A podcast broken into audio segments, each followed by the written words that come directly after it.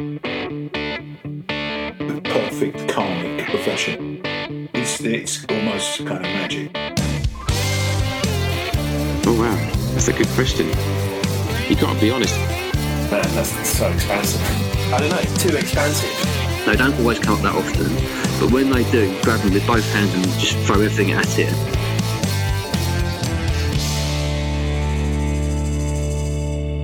Hello and welcome to the Tom Hutch podcast, where I interview individuals who have made a successful career within the music industry to find out how they got to where they are and any tips or advice that they have for musicians at any level and any stage of their own careers. My guest on this episode is Steve Pearce, who's one of the most experienced bass players working in London today. Most recently, he held the bass chair in the West End for the Carole King musical Beautiful and plays regularly on sessions in the top London studios. Over the course of his career, he's played with the likes of Van Morrison, Stevie Wonder, Tom Jones, Al Jarreau, Bryan Ferry, Madonna, Mark Knopfler, Seal, Randy Crawford, and many, many more. His TV work also includes being in the house band for shows such as Sports Personality of the Year, Proms in the Park, The Royal Variety Show, and tons more. In this episode, we talk about the skills needed to work in studio sessions, grafting and serving your talent, the experience of working with household names, the importance of doubling on your instrument, and much more. Steve has a lot of stories from his career and has been working consistently at the top of the industry for decades, and you're about to hear why. So please enjoy this conversation with Steve Pearce. Where did you grow up? Were you London based? No, I, I grew up in Hitchin in Hertfordshire, which is about uh, 30 miles from here. And my dad was a piano player. And when I was 14, he I asked to play an, if I could play an instrument. And I, apparently I wanted to play the drums. I don't remember that. but he thought, oh, no drums in my house. No. why, don't, why don't you play the bass and then you can come out and work with me? Right. Because he did like, primarily did uh, little dance band gigs and weddings and little, you know, functions on a Friday and Saturday night, pub gigs and stuff. Yeah. Um, so by the time I was 15, I was out playing with him, uh, learning standards, jazz standards. He put a piece of music in front of me on the first day that I bought. He bought me a bass guitar, mm. so I knew what a crotchet was, and I knew where B flat was on the stave from day one. Right, so learning to read straight away. Well, yes, and that is the greatest gift in, t- in terms of how it's helped me make a living. Although maybe I would have done something else. Music tends to put you where you deserve to go. It's a perfect karmic profession as far as I'm concerned. really? I think so. If, if you put whatever you put in, will come back to you. I, I, it's it's almost kind of magic, really, because that's what I've found Right. if you try hard and you and you want to do something and you you go into that area and learn it and and give respect for the music it will come back to you and you'll find yourself well all over the world and doing whatever really Right. Not always straight away, just at some no point. no i mean i think if you push it you you don't push the universe because it will Right. just push back twice as hard you know Yeah. so it's really hard when you're young because you you're you're you're anything but cool, are you? You're sort of like, come on, I want it now. I want it. I can do that. I can do that. Why is he doing that? I should be doing that. You know, there's Yeah. all those things go on in your mind. Um, but um, I think it will come to you you keep working at it. You know, Mm. that's my motto anyway. Yeah. Well, it's probably a good way to look at it. Yeah, yeah. I find it's funny because you're the third person that in about two days I had this conversation with. Really? Two day, two days ago, I did a little a pub gig down in um, in uh, Kingston called Boaters. I don't know if you've ever been there. I've heard of it. Yeah. Yeah, it's a really nice gig on the river. Jazz, they'd have jazz and funk and R and B, little live bands, usually a quartet, sometimes a quintet, and I do that every now and again. And and somebody brought their son along, who was sixteen, bass player, and I had that very conversation with him Right. about because everybody wants to know what to do and how to get on, you know. Yeah. Yeah. Yeah. Um, and I mean, when I was 15, you could be not very good and go and play with your dad playing, you know, tunes and stuff, Mm. um, and make some money because there were gigs like that around then, you know. Uh, so it was kind of um, learn as you earn. which was really which is why I've never done anything else. I've only ever been a musician. Right. So from the age of fifteen, just straight onwards. Yeah, onward, That's right. I left school in the fir- uh, Easter in the A levels because I was basically earning.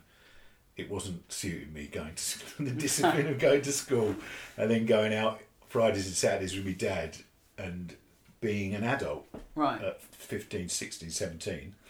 and your, um, did your parents support you in doing that? Oh yeah, yeah, yeah, Yeah. absolutely, yeah. I mean, my dad was knocked out, you know, Right. great. uh, and um, so I did that, and then of course there was lots of work around then. Uh, not studio work, or I didn't ever think about. Although that's what I always wanted to do. I always wanted to be a studio musician, um, but I didn't push that either. I kept, um, you know, kept my ears open and learning, reading about studio musicians. There weren't. There was only one college you could go to, which was Leeds at that time Oh, really? um, that did bass guitar. I mean, no Guildhall wouldn't have even let a bass guitar through the door in Wouldn't have touched it with a 1975. You know, pole, no.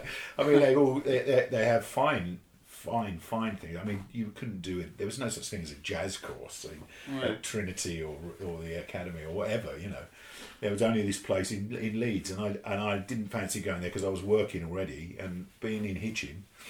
You could drive to London, do a gig, and drive home. You know, I mean, Yeah. it, was, it was commutable. So, and I lived at home, so there's no problem at all. Um, just kept getting gigs and doing everything I could, playing. Um, So what, what was your was there like a first moment when after you're doing all your gigs with your dad and everything Yeah. that you started doing gigs with someone else? Uh, do you w- well, funny enough, when I was seventeen, I did. Uh, I got two jobs. Uh, first job was with my dad in a hotel in Wembley, six nights a week. Um, I was seventeen. Yeah, It's just I was yeah nearly eighteen, um, and we used to do. We used to play a little set. It was a quartet. Played a little set for people eating, and then there was a cabaret. It was like a cabaret club, Right. you know. Um, and we used to get on a Monday. We'd have the Monday afternoon rehearsal, and we'd rehearse the cabaret. Right. Then we do the evening um, sort of little things. My dad used to write out nice little funky things for a quartet, so I was reading things, you know, testing myself that way. So you're getting both things. You're getting the reading Exact- and the jazz. Yeah, yeah, and Yeah. and the chord symbols. So I was kind of he, he wrote out when it, when I started working, he wrote out six hundred standards for me in a book. Jeez. Yeah, I mean he I can't emphasize what great support he was really because I mean that you know the real you couldn't buy a real book then. Um, so that was his his chords that would that sta stood me in great stead. And then I, what happened was he was busy elsewhere. So with the little the six night a week residency, he'd put piano players in.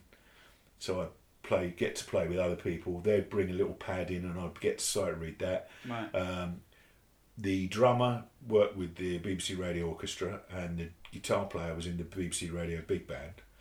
And very good, really good players, good, much better sight readers than me or my dad, and were session people. They played, Right. they did studio work, which is what I wanted. Ah. And a drummer called Kenny Hollick, um, older guy, lovely, lovely guy, great player, real old professional kind of good little funky player. He, I used to drive from Hitchin to him, his house in Bushey, and it, we used, he used to take me to studios t- and all over London, and I used to sit there and watch. And I met people that I still know today, uh, who I've worked with for years and years now. Yeah. Always remember me as the kid that used to sit in the corner with headphones on, drinking it all in. Really? So in terms of, I made my own college course up, if you if you know what I mean, Hmm. because there was no such thing as studio. You know, you didn't. You go well, to college now. doubt you- there is really at the moment. I mean, do Would you you- think, is there courses?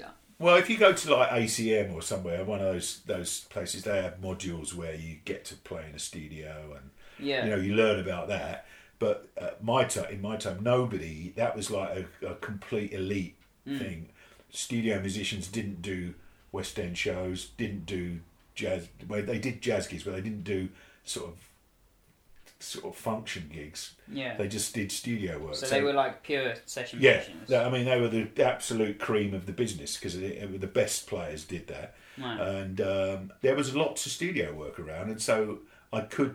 I saw a chance I could break into that if I got my sight reading skills up and got my and learnt the experience. And so I used to go around to the studios with Kenny, and then I started going to BBC Maida Vale Studios, which is still there. And at that time, there were six studios. Studio One was where the BBC Symphony Orchestra was based. Studio Two was like a very live ambient one where they had like choral works recorded. Studio Three was where the Radio Big Band recorded every day. Uh, they had this is when they had staff orchestras. Uh, Studio Four and Five were little tiny studios where they did all the John Peel sessions and the rock and roll sessions, and Right. and Studio Six was where the radio orchestra was, which is a, uh, the strings and a rhythm section.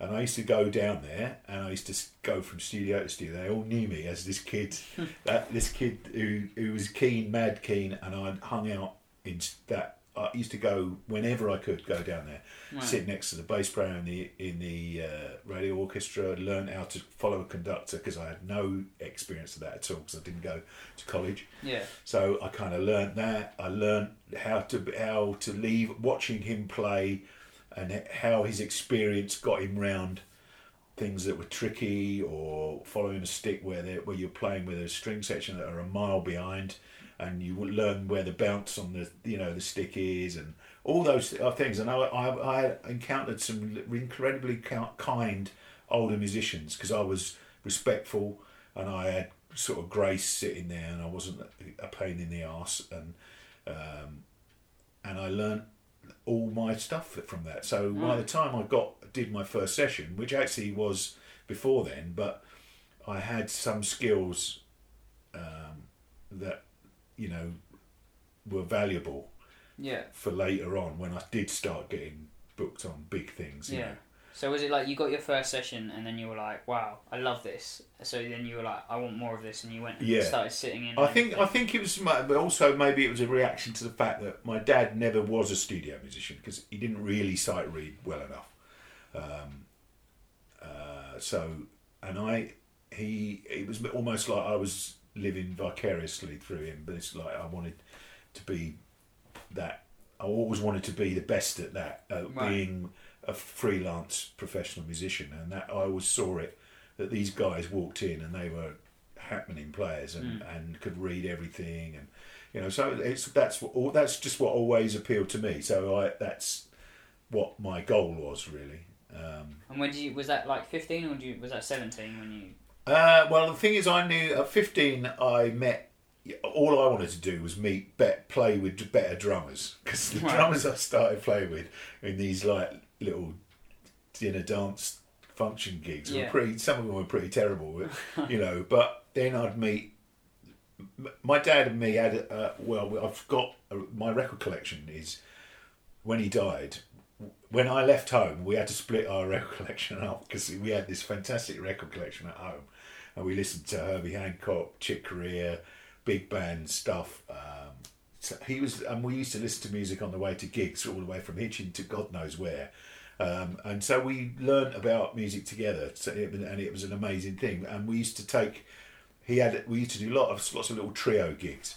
And we used to have various drummers. And we we were into kind of Herbie Hancock and um, funk stuff really and he used to write things out and, and torture these poor drummers who all they wanted to do was play a waltz and a few bits of brushes you know what I mean Yeah. and uh, my dad was writing out a Steve Gadd lick from a Deodato album or something and, and going oh, Ian, I, I don't think I can play this. I don't want, and, they, and you could see him like sweating, but it was great, you know.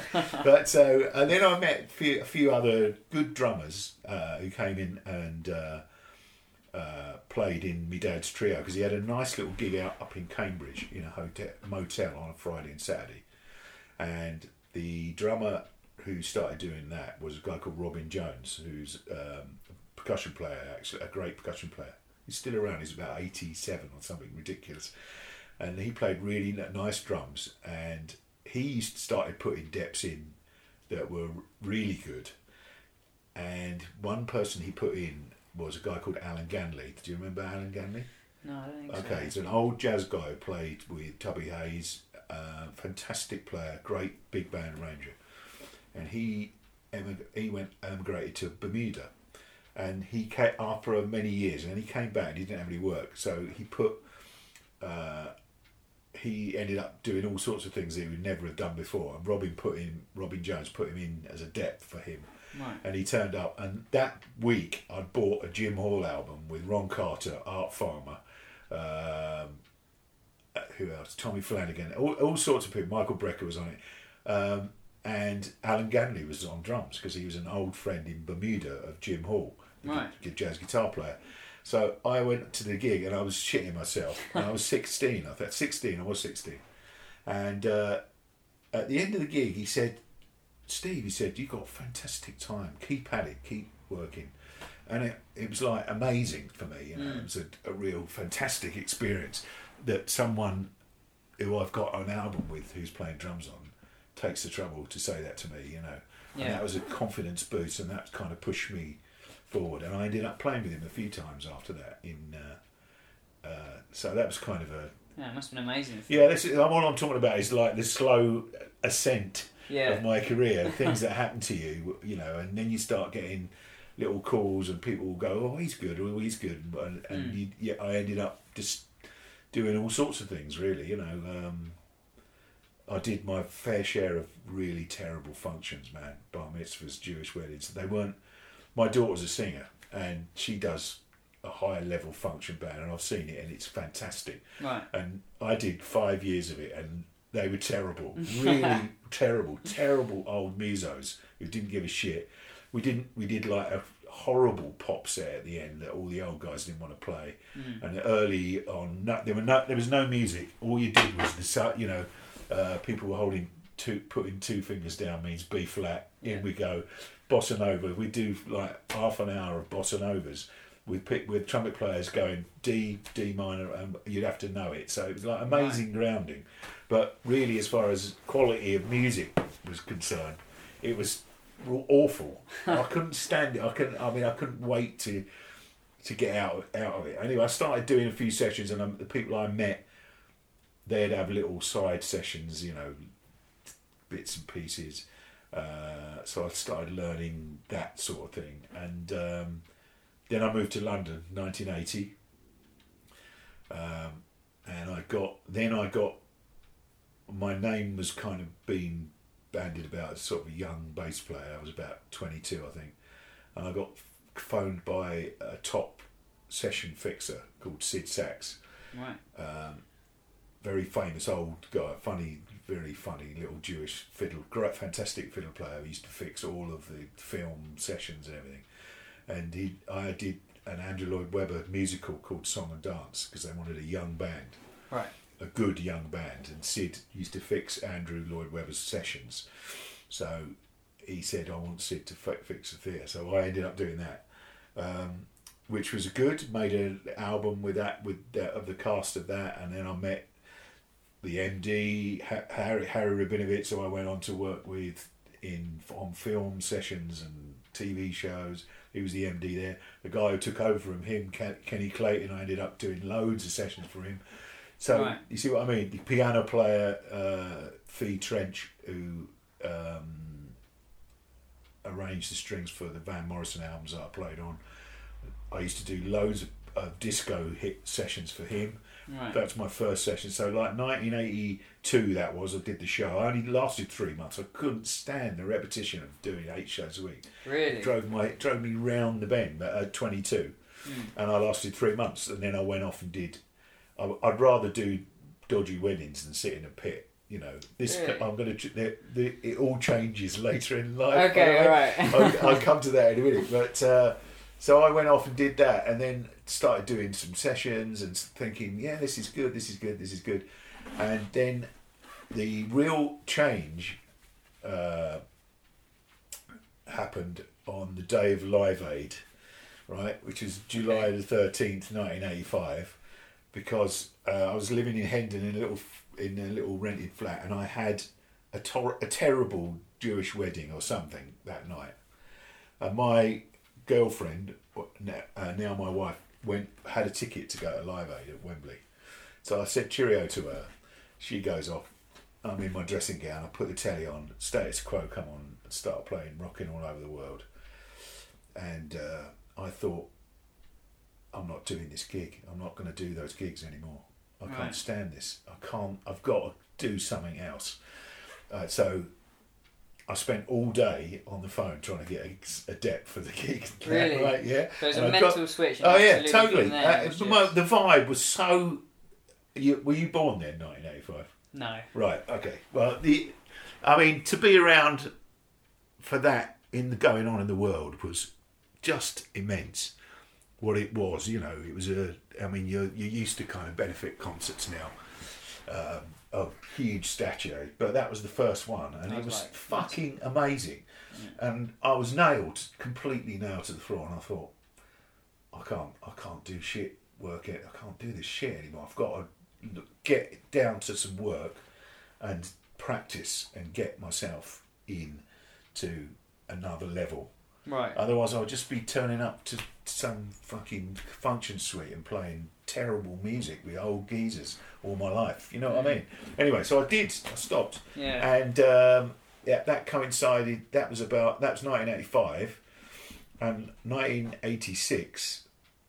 I started working for um, um, a session fixing company called UK Orchestras, who were really, really successful for a small time. And I did some en- enormous sessions, film sessions, TV sessions, record sessions, orchestral, you know, and, Yeah. and, and the reputation that I, I gained from doing that comes, continues to this day. That's I always think of that. that was kind of like the jumping off point. Yeah, almost. 1986. I That's when I considered Okay. I'd reached my studio musician goal. Right.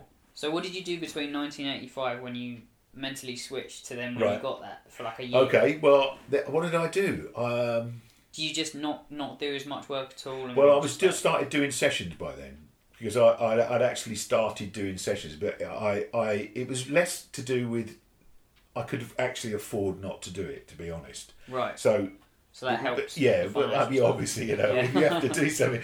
You have to. I still had to pay the rent, but I was in a little poxy flat in Hendon. It was 150 quid a month or something, Hmm. and yeah, so I got by. You know, um, Yeah, because I think a lot of people like the financial, especially in London, the financial element of it is such a big thing. Like these days as well, it's just like so expensive. it's mental. It but means the function stuff it seems to be the thing that keeps people like afloat yeah. When they first start out. And you know what? I went to do a masterclass down a talk down in ACM in Guildford. And I spoke to the guy who runs the bass thing there, and, he, and I said, I told him about doing functions and how much I hated them and that I hated function. And he, and he said, you know that that's really like a really sought after thing to do now. Yeah. And I didn't really know because all I have is my experience of it. And as I say, now that my I saw saw I've seen my daughter's uh, function band. They're, that's amazing. I'd have loved to have done that. I'd like to do that now. Well, I Like, uh, think I think there is there is still like you're saying there is still the function stuff where you know you just turn up and it's a bit a bit like a slog. right. Like and I think I know a lot of people that I've done a lot of it myself as well. Yeah. But then these days, like you're saying, there are there's kind of like a split. Yeah, Like yeah, yeah. function bands are either like really on it Yeah. and like Well, I did. I mean, I did function bands that were the top function bands, Right. but they were just shocking because it was all old people who just wanted to play, uh, wanted to do a quick step or a foxtrot or a bloody waltz or something. You know, Yeah. pop music was something that when they were all terribly pissed and you did like YMCA. You know, you know what I mean. So Yeah, it was yeah, like oh, it was, and the quality of it, and my playing. I was playing with drummers who didn't give a shit about pop music, and I, I did give a shit about Yeah. everything. I give a shit about everything I play. I try and find the music in whatever I, I'm put is put in front of me or I'm expected to play. You know. I mean that's probably the mentality of like session musician. Yeah. got to be. Yeah, like that, totally. yeah. I mean, the, mind you, I mean, there's there's, there's lots of session musicians um, who I've been in studio with, who primarily like brass players, I guess, who don't like pop music, but they're fantastic craftsmen at their at their at their craft. You know what I mean? So So it's kind of more like a job yeah, in that genre. Yes. yeah. But then they're not required to be creative in any way. They're just supposed to be you know what I mean? They just Read what's on the reproduce chart, what's on the yeah. chart brilliantly. We have the best session musicians in the world, as far as I'm concerned.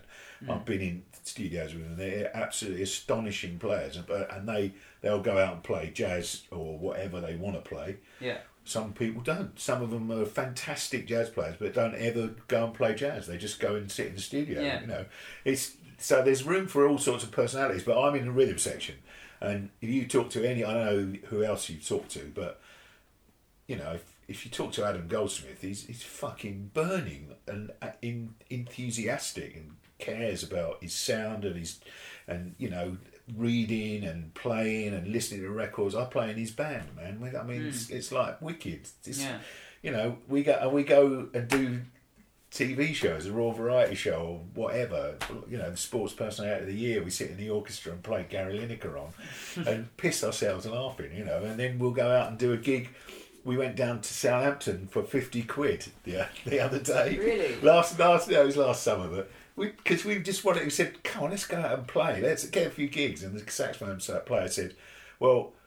We could do uh, Southampton Jazz Club, but it pays fifty pounds a head, and you you put the and then they put the hat round. And we went, oh come on, let's go and do it, you know.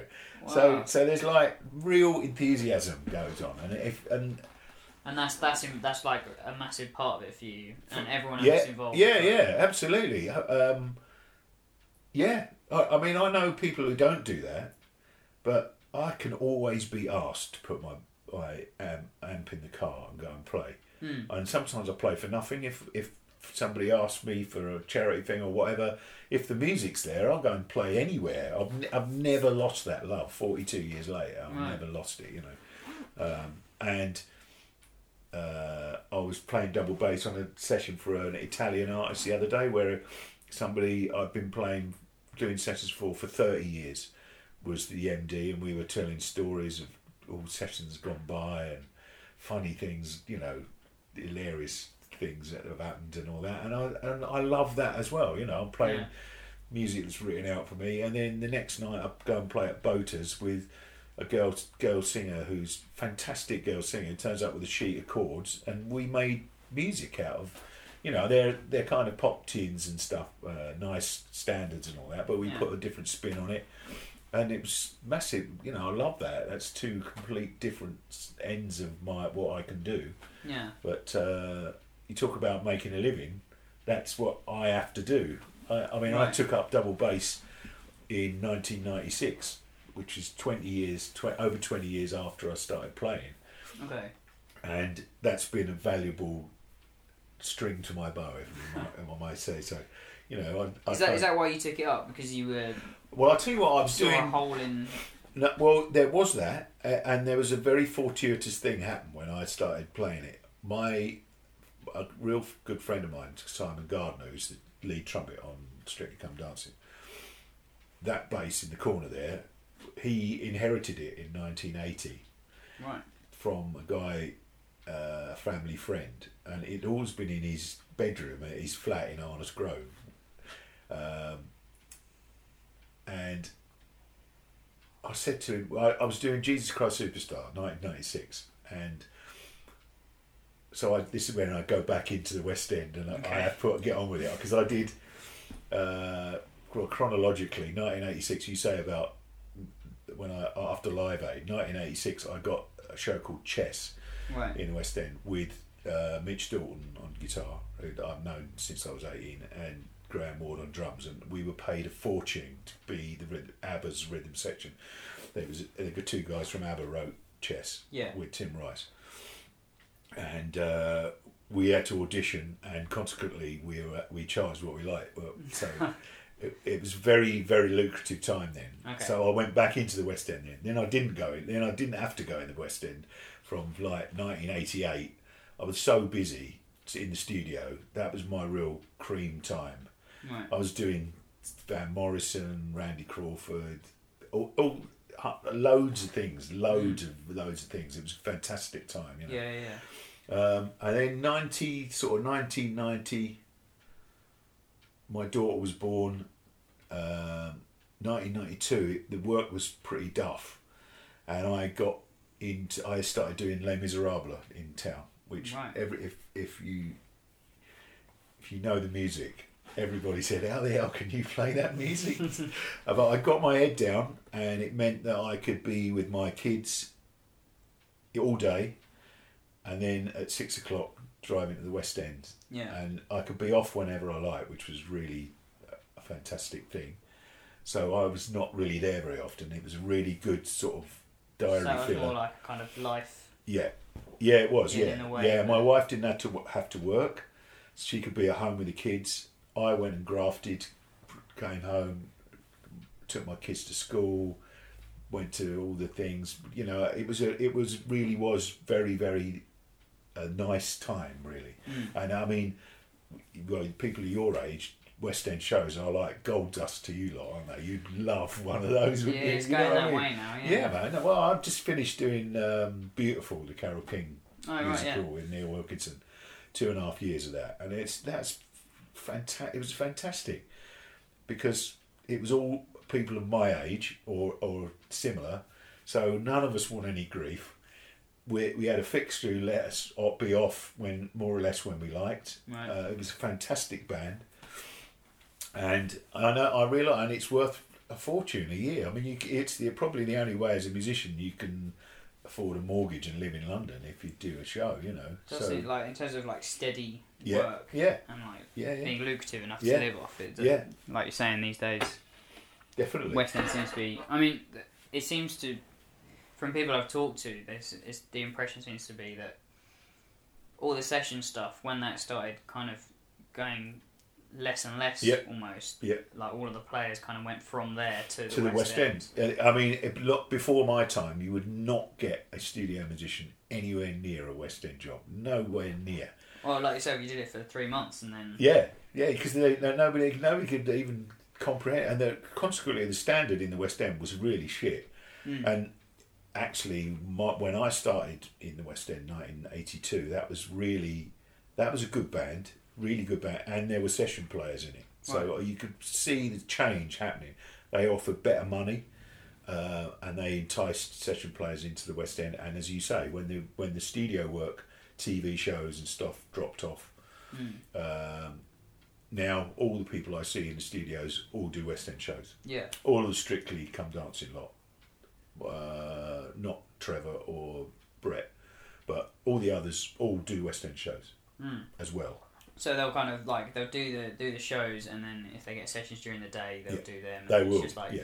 yeah. So it, it one thing that like, a thread that seems to be coming out of everyone that I'm talking to as well is like people like yourself who do all the sessions and do the shows and everything like and people who are just like successful musicians like just don't seem to stop. It's just No. constant yeah, constant graft like you're saying. yeah. Well, I, I, I, the thing is, it's not for everyone. This business. I say this to people all the time, and in fact, whenever there's somebody, a story comes out where, especially in the West End, where someone's gone fucking mad in between shows or something, and got absolutely rat arsed, or someone on a, uh, someone said the wrong thing on a session and they got rubbed out, or and it's like I always just say, well, this business is not for everyone. You know, Yeah. it's not. It doesn't suit everyone, and unless you love it and you need, I always say you don't. You, you don't do it because you want to. You do it because you need to Mm. be a musician. And if you don't need to, you're not going to be one. Yeah. You know, like going coming back to the karmic thing, right? If you need to do it, it will look after you. Uh, but if you go, oh, I can't be asked to do this, then it won't be asked. The music business will not be asked, and Yeah. you will not be a musician. Mm. So when you say about us grafting, we don't think of it like that. Yeah. I, I don't know what, uh, what anybody else has said, but I, I mean, I work all hours of the day, and I drive. Last couple of two, three weeks ago, I did a little tour with a guy. I play in Hamish Stewart's band, who used to be the singer with the Average White Band. I've been in his band Yeah. for twenty years. Never made any, not really any money, enough money, but uh, it's my hobby, and I love it, and it's my favourite ever funky gig. It's amazing, and I did a little three date tour with a friend of him from his from LA came over. And on two of those days I got you at four o'clock in the morning, Right. driving to Manchester and back um, and then up being up to go and do a session the next morning. Yeah. Uh, then re- trying to recover, and then the next day. So my body clock's completely and utterly out of wherever. Mm. But I never once think of it as as as work. You know, Yeah. I don't. I just don't. It's like if I want to, if if I want to play the music I want to play, then that's just part of it. You have to drive to Yeah. you know, I mean, I think one, I think I drove to Manchester, Manchester to Faversham in Kent, to Northampton, to Bournemouth Right. in one week. You know, Jeez, yeah. and it's just like what, whatever. It's all right. Yeah, it's yeah. fine. It's fine. You know. It's interesting that you say that though, because I think when you first start out, like I'm kind of at that stage where you start getting stuff further away or whatever, like functions or whatever. Um, and then um, I'm sure other people do as well. I started thinking like, you know, will this keep going? Like, will I will I still keep on to this? And it's interesting you saying that, like. That you do do it, and I mean Adam Goldsmith said exactly the same thing. He was like, if you're not sure whether you want to be a musician or not, like you're not gonna be. No. like you have to be Yeah, yeah, yeah. or you're not at all. And it makes it makes sense. Well, I could. Um, I said this to the person who brought, brought his son to to talk to me the other day, and I said, because he, said, "Did you always want to be a musician?" And I said, "When my dad bought me a bass at fourteen, the weight just came off my shoulders Right. because I didn't have to think about what the fuck I was going to do. I, I could go into the O levels, not really giving a shit. Um, um, A levels, whatever, school, whatever. It was like I'm going to do this. It's like It's like, oh, focus, come on. It was like, and and it was just like I looked up and went, thank you, because it's you know, it's it's that's all I've ever wanted to do. So I'm still, uh, but in order, you have to serve that. If if you're given the gift to be uh, to have be able to be musical, Yeah. you have to serve your gift. That's, that's the way I call call it. So this morning I'm playing double bass studies for, you know, not long, but just playing. Yeah. And uh, you know, I'll go and play some cello studies on bass guitar a bit later on, and you know, whatever. It's you have to just keep it going, you know. And I'll put a record on and clock clock what is nice about the bass playing on that or whatever, and use take that with me. It doesn't sort of stop, you know. It's like Yeah. you saying, you don't just come out of college perfectly formed, do you? You know. Yeah, yeah. I mean, God, there's so much to learn. There's so much to learn from every bit, any every music you ever go and listen to or Mm. watch. I mean, I watch people play, bass players play on YouTube or whatever, whatever, and I think oh, that's interesting. Now, just that, you know, especially double bass players, you know. Right. So you're still drawn to it. You're still like trying to learn and Yeah. develop. Well, because the thing is, I mean, it's you can't, you, you can never get it right, can you? You can get the note right, but it's the feeling, isn't it? It's like Yeah. if I was with my my concept of bass is about length of note, sound of note, volume, dynamic of note of the note, um, where you place it, where you don't place it.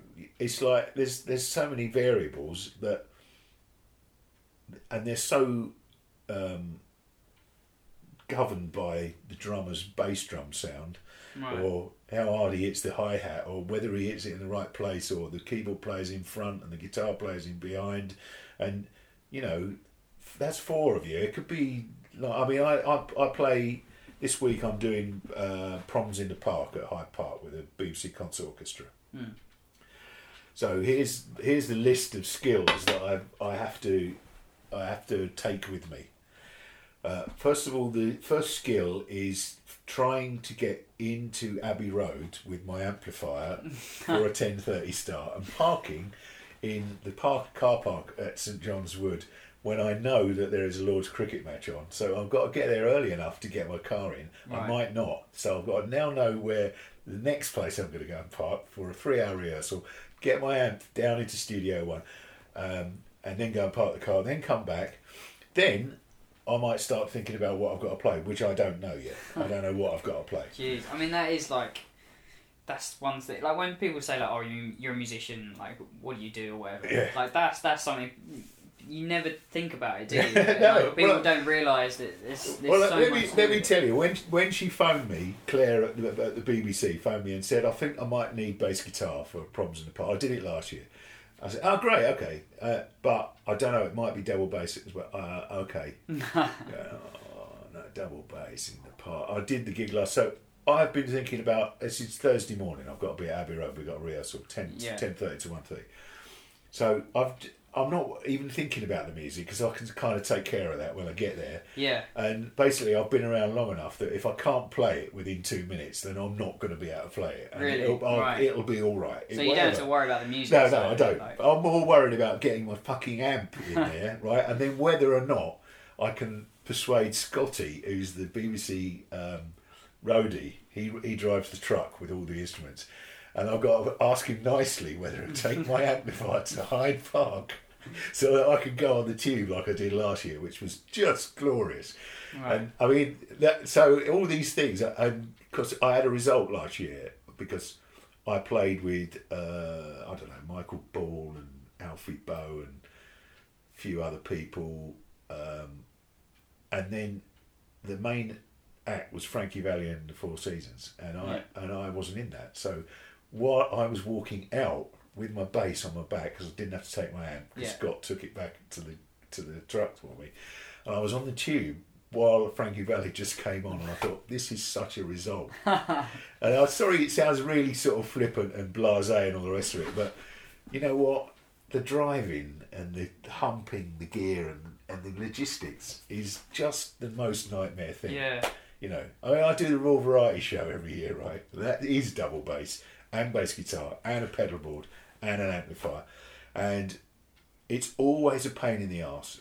We did it the Palladium. We did it two week, two years running. So you have to drive into Great Marlborough Street and just hope for the best. Run in to the Palladium where they're setting up a massive TV show. Run in, try and find somewhere to put your double bass so that they, people don't knock it over, which has happened before. Right. And then run back and get your car. I mean, it's just a not abs- absolute fucking nightmare. Yeah. Hammersmith Odeon we did, or Labatt's Apollo, or whatever it's called now, last year. Oh my God, there were 30 coaches outside waiting for the punters. and my missus who came to pick me up was arguing with a policewoman while I'm walking out with my double bass Right. because I've got three trips to go. Anyway, it's enough about that. It's, it's the music, innit? It's the music, Yeah. whatever. So, so uh, I, as I say, I don't know what I've got to play, Yeah. but it's, it'll be all right. But it's an important point to make, like, like, when you're when you're self-employed and you're Yeah. doing stuff like that, like if you don't sort that out yourself, like that's that's on you, right? Yeah. So oh, if, yeah. you, if you turn up late because you haven't found a parking spot or whatever, like, listen, there's no such. There's no. It's nobody else's fault than yours if you're late. Yeah. And you can't be late if you're in the rhythm section. You can't be late if you if, you know if you can run down the road with a trumpet in your hand. Well, then you're you're in a better place than me. I've got no chance. I ha- I'm always first. Always the first in uh, every session. Nobody ever gets me. Ian Thomas, my great friend if he's ever at a gig or a session before me, he's he can't believe it. he goes, "Oh fucking, I'll beat you! I'll beat you!" You know, it, it never, it very rarely happens. in- Right. In, thirty years of us doing sessions together, it, it's I'm always first, Oh, always every because I don't, I can't stand the thought of rushing around. I, I mean, uh, you know, whenever I've done, I've had a West End show. Like Adam's the opposite of me. Adam Goldsmith. He does everything, and I look at him. I go, "What are you fucking doing, man?" you know, we'd be doing. We we did beautiful the Carole King musical together, and we'd be, uh, I don't know, Angel doing some really well paid film session, really really well paid, and it's like finish at five, great, you know. And I always take the night off. I, I can't even entertain the idea of going into the West End after having a really expensive day in the studio. I feel good about myself. I'm doing what I want to do. Yeah, you yeah. know, Adam, he's off. He, he's doing the show. You know. Really? Yeah. I mean, he's got a young family, and he's he's. I've never. I've always had the mind that I know how much is enough for a week okay, after the, if there's you know I could earn far more if I just but I'd rather come home you know and Right. have sort of because otherwise I am all I'm doing is driving to Manchester and back Yeah. knackering myself You know, I used to do the late stay at Ronnie's with Mark Fletcher's band, and that started at 1.30 in the morning and finished at three in the in the morning. And I was doing the show as well, which finished at ten. Oh, God. So on a Friday night, I'd finish the show at ten, and then go to Ronnie's and sleep in the band room for an hour. wake up, have a cup of coffee, and then go and do. But it was because the music was so amazing, you know. Yeah. Um, but that was crazy. That's pretty crazy. Yeah, it's interesting because I, I, Adam was the last person I talked to Oh, okay. about this, and he was saying that like it's the same way with anything. You know, if you look in your diary, I, I don't know what it's like with you, but um, he was saying like you know next two months you've got X Y Z, but you know something might come in tomorrow night for tomorrow morning. Yeah, uh, yeah. For the next morning even, Yeah, and yeah. like whatever. Yeah. I mean, do you? Because like you say, you don't like rushing around, so. I'm Right. assuming you don't like worrying about stuff as well, but like, Yes. how do you deal with that? Being a being a self-employed musician, like, I don't know, do you have stuff that's booked in far in advance, or is it? Yeah, uh, well, I ha- I have. Yeah, I've, uh, my diary is. Uh, I'm going to go and get my diary. I'll tell you this. Uh, this is what the state of play is this afternoon. This week, Thursday's ten thirty to 1.30. Fridays one till four in Hyde Park. Saturday is ten till one in Hyde Park. Then I'm going to have to come home again because the concert's at seven fifteen. Then Sunday I'm driving to the stables at Wavendon to do a. I do this fantastic band where we play Joni Mitchell tunes, only Joni Mitchell tunes. Great. Yeah, it's fantastic. I get to play all the Jaco bass lines. Yeah, yeah, it's, it's lovely. That's worth no money at all. But well, it, it'll be worth a few quid. But um, that's that.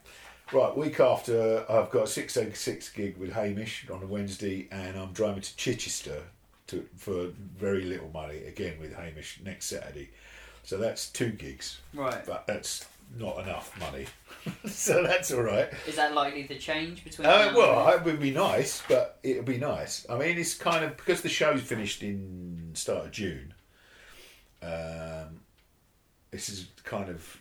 I'm wondering whether to phone a few people and say, "Can I come in and dep?" Because I used to dep in Mamma Mia, and right. I've got mates who will probably say, "Come in and dep." But if I can avoid it, I will. Is it kind of like you you've been on a show and then like it's finished? Yeah. So people people have known you've been busy for two and a half years Yeah, or whatever. yeah, Um, and it's kind of almost like there's a period after you finish working when Yeah. people start to realise that you're about more.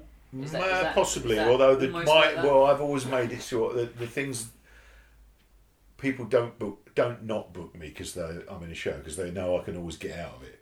So Oh, okay, you see right. what I mean? So Yeah. so it's, it doesn't have an So effect. it doesn't affect No. it too much. Um, I mean, uh, yeah. So there's that. And then there's the week after I'm doing a, uh, a guitar players album with Ian Thomas. Then I'm doing the BBC Concert Orchestra. That's two days with uh, doing the orchestral Queen, all the all the Queen songs, but with an orchestra. I've done it for quite a few years. I was there when the the original thing was arranged. We've Right. been to America with it and all that. Wow. That's that's a, that's a radio show at the Coliseum. That'll be good. Uh, and then another album, another session the morning after that. What we got there? I mean, there's a nice little gig just up the road here. Really nice. That's with Adam, Adam's band. Mm. Not worth very much money. Then Michael Ball and Alfie Boe for two days at ITV. Uh, Hamish, oh no, not Hamish there. And then I've got Nothing. Uh, John Pericelli, another little gig, another little. These are all just nothing gigs at all. So then I'm into 19th of uh, 18th, 19th of October, which is a char- big charity do for Suggs out of Madness, which that's kind of a week's money. That'll be all right. Week after that, three nights at Ronnie's with the Ronnie Scott's big band. That'll be on double bass. Not a lot, not very, not enough money. Um, November, one gig. Week after, one gig, not very much. Uh, two gigs the week after that. We're going to Dundee with Hamish. We're going to Wimborne in Dorset two days later. Uh, and then we're into the end of November where I know I'm going to have a clash, which is really going to bug me because I do the Royal Variety Show. That'll be three days, Right. and that's an earner because it's TV show and what Mm. have you. But I've got a feeling Hamish is going to get Ronnie Scott's in that, that week as well. So that'll be a clash. Right. But none of these. I mean, the T. Oh, there's a sports personality of the year I do as well, Right. which is three days. Will be two, three days in Liverpool. That's good money. So you see what I mean? It's sort Yeah. of like, oh, Christ knows. I, one thing I'm sure of is I'm not going to freak out about it. So you're not worried about it at all? Like, No. this is normally what it looks like. Is it in terms of like far in the future? Yeah. Yeah. Oh yeah, yeah, yeah, yeah, yeah. I mean, all right. So the session I did on Saturday morning last week came in week's notice. Right. Um, So it's all it's all pretty close yeah, to get like if Yeah. it gets sorted. yeah. So with, wi- without having like the runs on shows in town or whatever, has is it been like that for all the other gigs for you know the majority of your My career. yeah Well, I, yeah. I, um, I did. Well, that's two and a half years ago. The business has maybe changed, and perhaps younger players have started doing my sessions. I don't know. I've no idea what's happening. I haven't really taken any notice because Yeah. I just get on with it. You know. yeah. Um, I don't think so. But I've- so I've- you've never worried about it. It's, it's always sorted itself out, like you're saying. I, well, I'm not going to say I, I'm not. I've, I've tried, a, attempted not to worry about it. Yeah. I mean, there have been times where um, I haven't worked, you know, but I can't do anything else, so Yeah. I just have to get on with it. Also, I'm I'm quite good at saving money. right.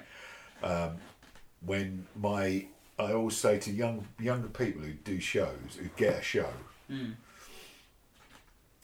um, and they're all completely knocked out, obviously, because they're going, whoopee, I could get a mortgage. And, all that. and I say, I always say to them, budget yourself for six of the eight shows, live on six of the eight shows, and then take a night off and have a life. Right. Otherwise, you get show fever.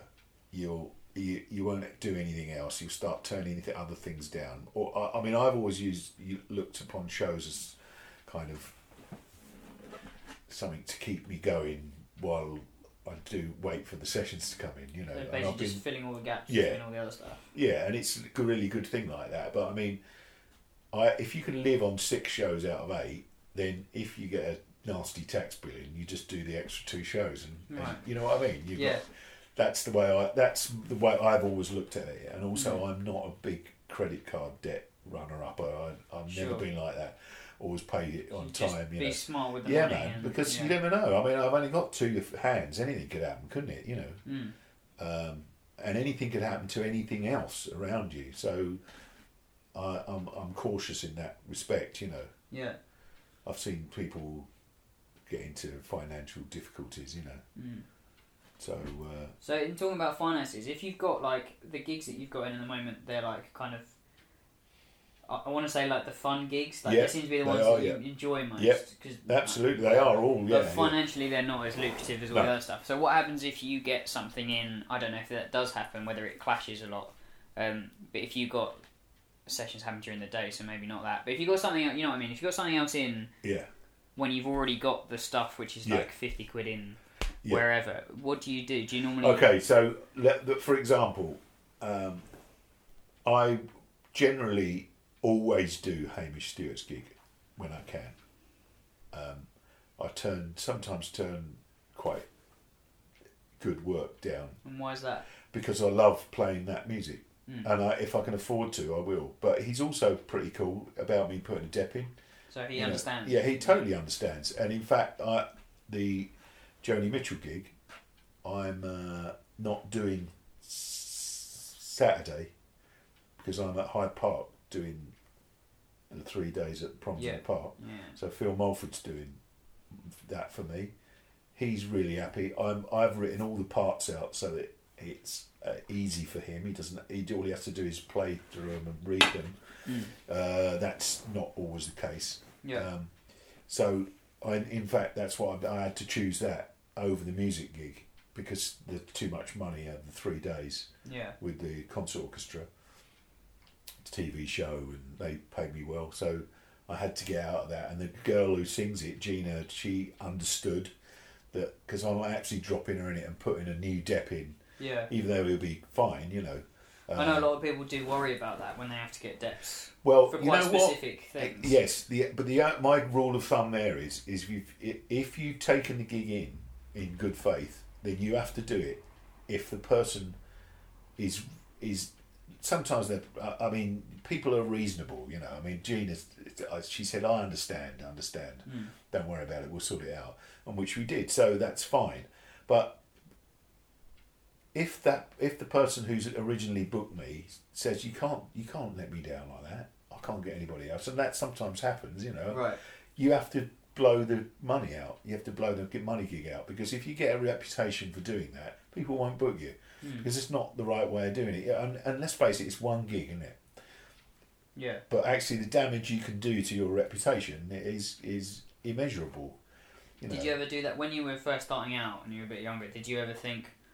Um, did you ever turn something down because of that, thinking like, oh, I really wish I could do that because that's like a new contact, that's a new thing, and I'd love to do it, but I've already got this in, so I've got to stay. Oh no, I've I've I'll always I'll I'll phone the person who on who's booked me for the original gig, Mm. and I'll say, look, this has come in, and I really want to do it. Yeah. Um, ha- can I put a dep in? Generally, people are all right because I mean, I, I, I wouldn't dep a session out. You just you would no way you would if you had a session Yeah. and you had like unless if it was like a three month tour you got with a pop act or whatever or somebody amazing Yeah. and I went to Isobel Griffiths who I've worked for 30 years I'd feel really really would I would be really scared about phoning Right. her up do you know what I mean Because she booked you specifically because she yes knows your skill oh yeah, set. yeah yeah and also that's that I've worked for her for 30 years and, and we have a fantastic relationship and I've done incredible work for her Mm. and she has been you know and I so I wouldn't do that to her Yeah. do you know what I mean uh, and I know I have turned many things down I, I guess now you you talk about it yeah I've turned things down out because there's some things you just wouldn't put a dep in for you know Mm. even though they might not even be very good you know you know they're, yeah, they're- they're- even though they're sessions but they're they're like So oh even though the gig, you the other gig you got offered, it might you might put it as a better gig in your mind. yeah You don't feel like It could be even better money wise and music wise. Yeah. But if the, the gig that you've already taken in means that it, it goes against my principle of, of I would be letting somebody down, Mm, I, I wouldn't do that, sure. you know. And therefore, I don't have a reputation for being flaky. And some people do. Right. Some people don't get booked. They go, oh no, he let me down, you know. Yeah, yeah. Yeah. And reputation's a massive thing. Well, the thing is about music, the music business, everybody fucking knows it the next Yeah. morning. You know what I mean? There's ne- everyone is waiting. Oh, you know, all the people of your own instrument going, "Oh, did you hear about so and so?" You know, it's like the Bush Telegraph is terrifying. right. You know, I mean, everyone knows everybody because it's not. It's not that big Yeah. a business, really. What's left of it, you know. That's the thing. Mm. So, do you, you feel like knowing, like knowing people is like one of the like who you know Yeah. is much more important than like what you know, what you can do. Uh, well, no, because there are no passengers in my studio world. Right. No, none. Okay. There aren't. If if and that includes every instrument, because basically, if you if you are slowing the session down, whether you're the third trumpet player or the singers allowed because they're the turn, right? Yeah. or whoever's in charge, but us lot on the ground, do not fuck up. Do not slow things down. Do not answer, ask stupid questions. Do not put your own ego first. Do mm. not try your favourite lick. Do not show off. Just get on with it and let's get out of here with our reputation Right. intact Yeah, yeah. because it's fucking hard. It's stressful. It's hard, and basically, you're in you're in the firing line. Yeah. The red light goes on, and that's it. And it doesn't matter. And sometimes it does. Sometimes, you know, sometimes I can it, on certain things I've said, no, we need to do another one of those, and um, as long as it's not pissing off the lead trumpet player who's having to play something very high. You know, there's kind of Yeah. you know, if there's the more you, the more musicians there are in a studio, the more you have to get your shit together and not co- create waves. Right, so right. that mean that means um, making decisions about what you might, how you're going to play. Shall, shall you try something new with the risk of blowing it, or shall you just play what's written? Yeah. See what I mean? There's Yeah, like yeah. trade off all the time like that, and you get very good at at, uh, at working out what you can do and what you can't do. But what you were saying is like is like if you're if you come in with you know and you're blowing it and and somebody's they, they look over you going, you know, you ain't going to be invited back. You and it's it's that cutthroat. well, it is that cutthroat Yeah, because yeah, yeah. Uh, you know it's time is money in in the studio Mm. and they want to get it done. You know. So what's like? So if you're, um, if I were asked for two examples, so let, let's do one. So if you go into Abbey Road, Yeah. and it's just like you and like just say like you and Ralph, like Yeah. drums and bass. Yeah. What's like? What's the typical kind of? How does the process work from when you walk into Abbey Road to do the session? Okay. Uh, well, first of all, you got to get to stop Ralph talking. no. Uh, well, it'll be a laugh because it's me and Ralphie and uh, whoever books us. Well, I mean, first of all, I, well, let's be serious. If it, there's two things, if it's somebody we've worked for before, we'll have a laugh. Right. We, we, it'll be banter and it'll be relaxed and it'll be fun and until for, for however long, and then we'll have either the music, we'll have the music, and we'll listen to a demo, and we'll make uh, pencil marks, and then we'll go and play it. And but there won't be it won't be it won't be there won't be nerves. There won't be Right. if it, I'm talking about just me and Ralph because we're such great mates, right? Yeah. In fact, we did the new Michael Ball Alfie Boe album, me, Ralph, and Pete Murray in Abbey Road uh, Abbey Road Studio 2. Steve Seaborn was upstairs. I've known him since I was 18, Right. so it's fine. We've done Yeah. millions of things together, so that's good fun. So when you're saying like time is money, does all, all the banter and all of the, the good laughter and everything, does that happen like before the red light goes on, before the money starts? Uh, oh, I see you what you mean. No, you no, no. It go well. Well, first of all, like- you you first. Okay, so here's the calculation. Three-hour session. How many tunes we got? We on the Michael Ball one. There was banter, but actually we did six tunes in for in. Did we do more? I was two sessions, eight eight songs for an album. We had to do all of it. So And- that's eight songs over six hours. Uh, worth yeah. Is, is that quite a lot? For, Uh, I've done more. yeah. I've done more than that. and also uh, done less within that. And I've yeah. also done. I, I have more trouble doing less, to be honest, because Right. uh, you, you're on it, aren't you? And is that down to you, or is that down to the producer? Like somebody being like, "Let's do it again. Let's do it like this," or Yeah, there could be that. It could be somebody who doesn't know what they're doing, right? but thinks that you know. It could be if it's a pop thing, and it's an artist, and there's a guitar player who doesn't read. Then I have to suspend my normal kind of way of being efficient Mm. because I'm just going to get up everybody's nose, aren't I? I'm going, come on, that was all right. That's fucking, what, what do you want to do it again for? You know, I've Yeah, seen yeah. people do that as well. You know, and get annoyed because you've had to pay it six times. Right. But you got that's part of it as well. You got to judge that. That's all part of it. So if you're saying me and Ralph, if we walk in and somebody, uh, somebody wants to do it again and again, we can we'll say, well, that was pretty good, you know. And sometimes, especially now when you've got multiple takes, me and Ralph, if we are in a situation where people respect what we've done before, we can say, you know what, the You one do have a before was bit- better. bit It was much better. Check the check out that bit, and and also me and Ralph completely police the bass and drums at, at times. If we're people are used to it, and some people who aren't used to it sort of go look back and go, "Fuck, I'm, these guys are amazing." Because I'm going, Ralph, it'd be good if we just push into that there, you know. Yeah. What, what should we play there? Let's let's try it, and, and that'll be a a chat we'll have, you know. Um, Between and- yourselves, rather than waiting for Yeah. someone to tell you. Yes, because Yeah. sometimes people don't know. They'll have there'll be a, a little guy with a piano piano Right. and and he, he doesn't know what he wants. So Yeah. that's why you book me and Ralph. Yeah. You know, and we come in and we'll um we'll say, and they'll go, that was amazing, and we go, no, no, we'll do one more, we'll do one more. You know, Yeah. and you know what? Here, let's play that there. Maybe just just play one and three on the bass drum, Ralph, and uh, I'll I'll play the kicks or whatever. You know what I mean? So you two are really like. Do you have conversations like this all the time when you're doing it All doing the time, it? yeah. Spe- like- more, actually, probably with Ralph more than anything. In fact, I usually write the parts, bass parts out, and he photocopies them and uses them as his drum parts. right, right, right. So, uh, uh, but But there's no ego involved. Like, No, if, no, if he's no. like, Steve, do it like this.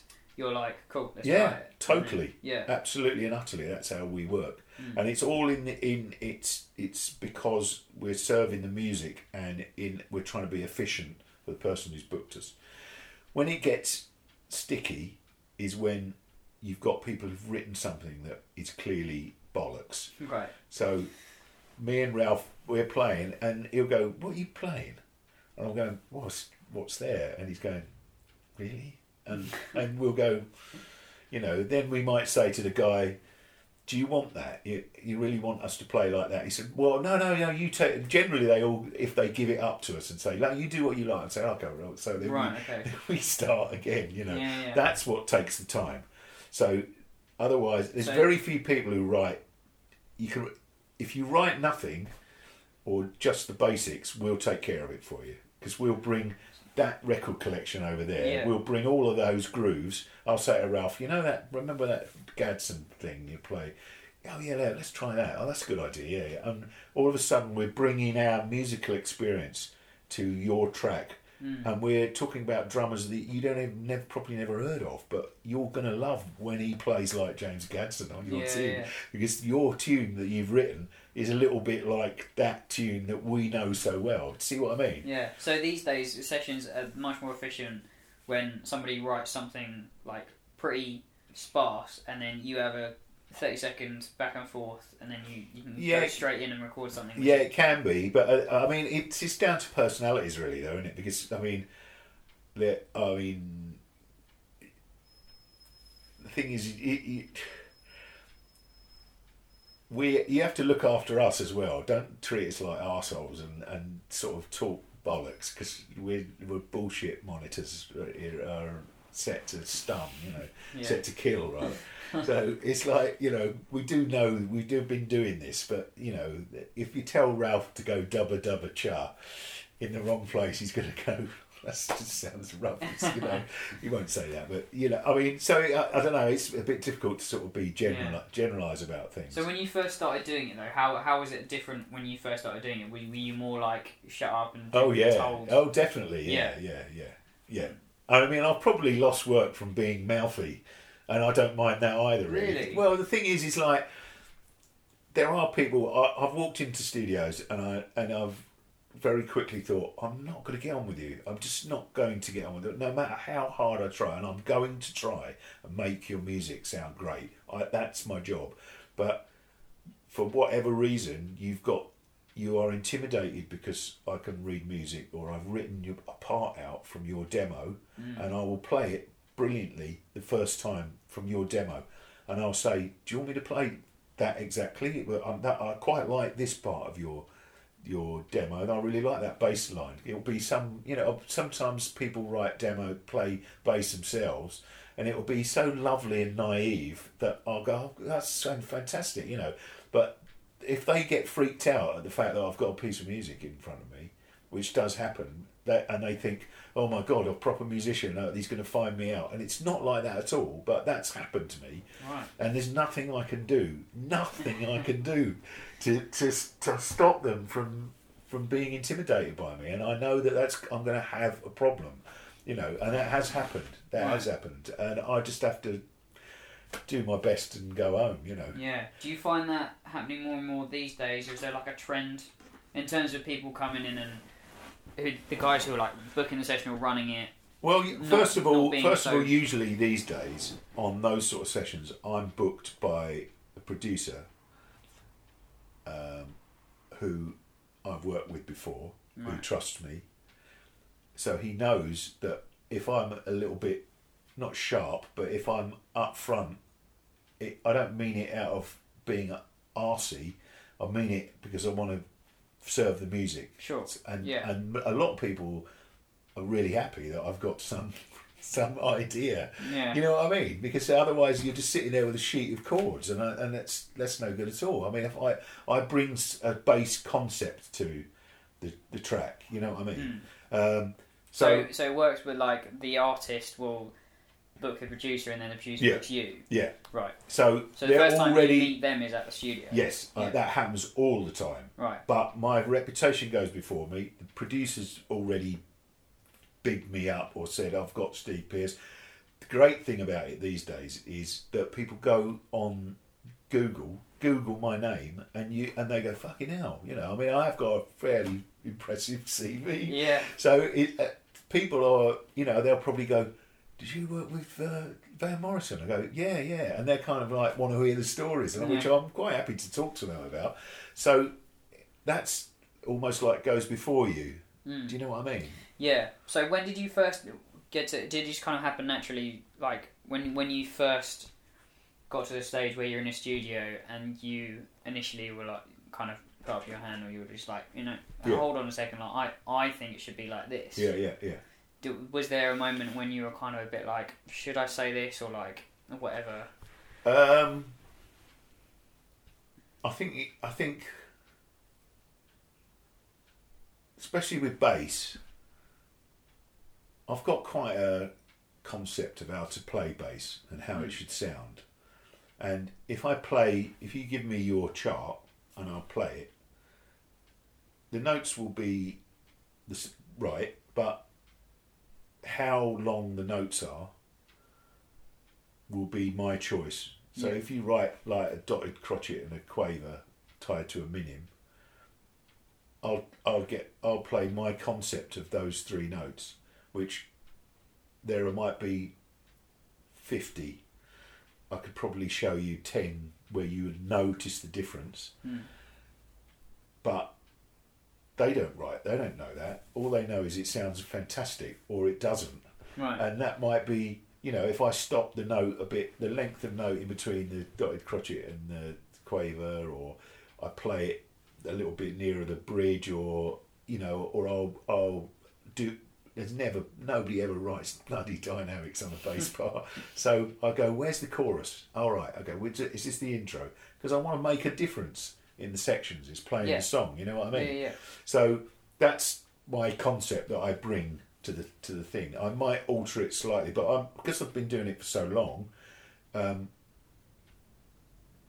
I can pr- pretty much immediately work out what it is. But when I was younger, you can still go in and just play the notes, and it will be all right. It's just because most people don't know. do? In the middle, in the middle of it's my uh, bass is just bass, isn't it? You know, I mean, they've the, the great thing, the, the classic thing is you go in the studio and they go take hours getting a drum sound. I go, can we have a bit of bass? And they'll go, yeah. And I'll say, sounds like a bass guitar, doesn't it? And they go, yeah, you know, because I'm so used to being overlooked because it's Yeah, just like yeah. no one knows what you know. I know that if it's a Fender Rhodes and I play a Fender Precision, it'll sound fantastic because those two instruments grew up together in historically, you know. And I'll I will play. I might choose a Precision over this. Yeah. You know what I mean? But that and no one will know why. I don't want any thanks for it. You know, forget it. They'll yeah. go, God, it sounds great. Oh, cheers. Yeah, yeah. so you it's kind of feel like you've got a bit of free reign as a bass player. Totally, yeah. Yeah, yeah. Oh, yeah. And, and the great thing is, I to, I talked to Trevor Barry about this because this is what we talk about. Is uh, we we do our own thing really, Right. And and it'll be fine as long as people trust it. It'll be fine. My my worst thing is is in the studio, is engineers who don't get the concept of what a bass guitar and a bass drum is supposed to sound like. Right. So I go. I, I do sometimes go in the box when we've done a tape and walk in and go, can you just put the bass, the weight of the bass drum? Can you can you take the click off the bass drum just just a bit and sit it uh, sit it underneath the bass guitar sound? Because what happens is there's two things going at the- front of the note, and you don't want that Yeah. even if they're completely and utterly in time, which generally they are, I might add. but some even if they aren't, you're getting two lots of click, and you don't want that. So I, I prefer my bass sound to be the the round thing like that, and then you sit the lovely of a bass drum which hits you in the chest with a little click on the top, and then there's this beautiful sort of pear shaped sonic thing every Right. every time we play together Yeah. and it's just like nudges the song along, you know. And sometimes they, because engineers are just recording, they're not mixing. Hmm. But to me, if you start off with the bass and drums sounding beautiful and together, then whatever you record on top of that, it's all lovely. Yeah. You know what I mean? and then you feel like that helps your performance as well. T- Well, When not only that, it helps people who you're working for because they all of a sudden they start they move nodding their head to it because because it's like the finest Steely Dan groove or whatever. You know, I mean, that's what we're after on a lot of things. You know, um, sometimes not, but when you, we work with different engineers who don't have some engineers don't have that concept, and because I do, Right. and Ralph for that matter, because he's got his own studio. Yeah, um, yeah, yeah. He's um, we we Rottweiler people quite often, you know, about that. Can you turn their overheads down or whatever? Because you you're listening to his drums is not sounding right, and he knows how to record his drums. You know? Yeah. Yeah. just take the overheads down, or I just give, but just nudge the bass up a bit. Mm. You know, I, I go in and, and generally the reason they say it sounds like a bass guitar because I work with the, a lot of the same engineers.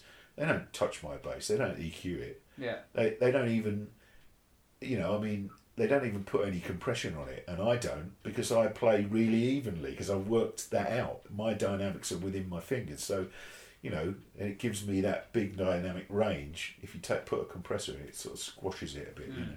Yeah.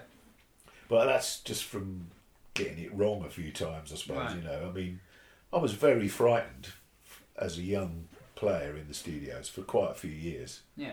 and I still get frightened, still do. Especially, Really? yes, I mean, conductors. You know, I mean, where the beat is, that's not my background at all. Now, I have to have serious bottle because whereas all the strings, all the strings go wah, whatever they like behind the lead fiddle, hmm. I go bong like that and play the time, and so I have to get where his groove is, and I must do all right because I get asked for by certain people because they know I'm going to take care of it for them Yeah. because they've got a whole orchestra to try and carve their way through, and they know that I'm right on it. I'm ne- I never look. I'm not. I'm not like everybody else. All the that lot all say, "What you even look up at? You look up at him?" And I go, "Yeah, I do actually." And uh, you know, if I'm playing with Mike Smith, which I'll probably be this week, he's an absolute master at following a conductor Right. and we when we when we nail it a tempo change or you know we all nail it and we'll look at each other and go yeah man uh, because it's a thing that we've had to come going through and it's bottle it's absolute bottle and if we arrive at the beat together and slot the whole orchestra in and they and the other thing is is that if they see me and mike they then go oh right we better we better they're right Right. you see what I mean? You So don't it's get- a reputation. yeah, yeah, it is, yeah. And, it, and that's a nice thing as you get older to have acquired. But it comes out of being very scared, really scared from not not having an orchestral experience. You know, Mm. to pl- and playing the downbeat. God dear. Yeah. So just being really on it. Yeah, Just, mm, yeah. yeah, Yeah. So so going back to the being in the studio with just two of you. yeah. So once you sorted everything out and whatever, and like you know, you you have a dialogue as you're going. Yeah. If you're if you're doing like a track, how how many takes do you normally do of it? It, does it vary depending on other people's opinions? Well, uh, you know what? If let's go. Let's use me and Ralph as an example, right? Just me and Ralph. We want to not get bored, right? Because the first take will be brilliant, and it'll be rocking, and we'll be together, and we because we always are. The third, fourth take, we're gonna not get bored, but it's gonna be hard to emulate the energy of the first take. Right. So what we like to do we'll do as many takes as you like, but it would be nice to have some concept on the demo. We'll listen and we'll go, oh, that'd be good there, and we'll play that there. Da, da, da, da. It, it doesn't take. It doesn't usually take long, not really, and because if it's difficult music, it's generally written out, which we'll just read. Yeah. All we're interested in is getting the groove, how we like it Right. you know. And uh, well, I did Tommy Blaize's album with Ralph last week, week before, can't remember. We did four tracks, and it was killing. We did a version of Stevie Wonder's "As" um, off of "Songs in the Key of Life," Yeah. and uh, I looked across it. Uh, it was so wicked. I haven't played with Ralph for a while, and certainly not that sort of music. We generally play something a bit lighter than that Yeah. and certainly not as groovy. And it was just so great. It was so great. And we had, I think we had two takes, and um, it was just a question of tempo. Um, and but the first one was us getting it together, which was the slower, groovier tempo, and this, and the second one was fantastic and all in the right place, but it was a little bit faster.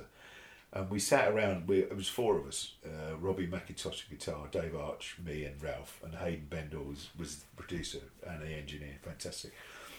Um, and we were both sitting there, we were sitting there, play it. Oh, that's so good. That tempo, so good. Yeah, but we blew the end, didn't we? We blew it. We blew the end, and the second one's so good. The ending's great because we went into this sort of vamp at the end, and we're going.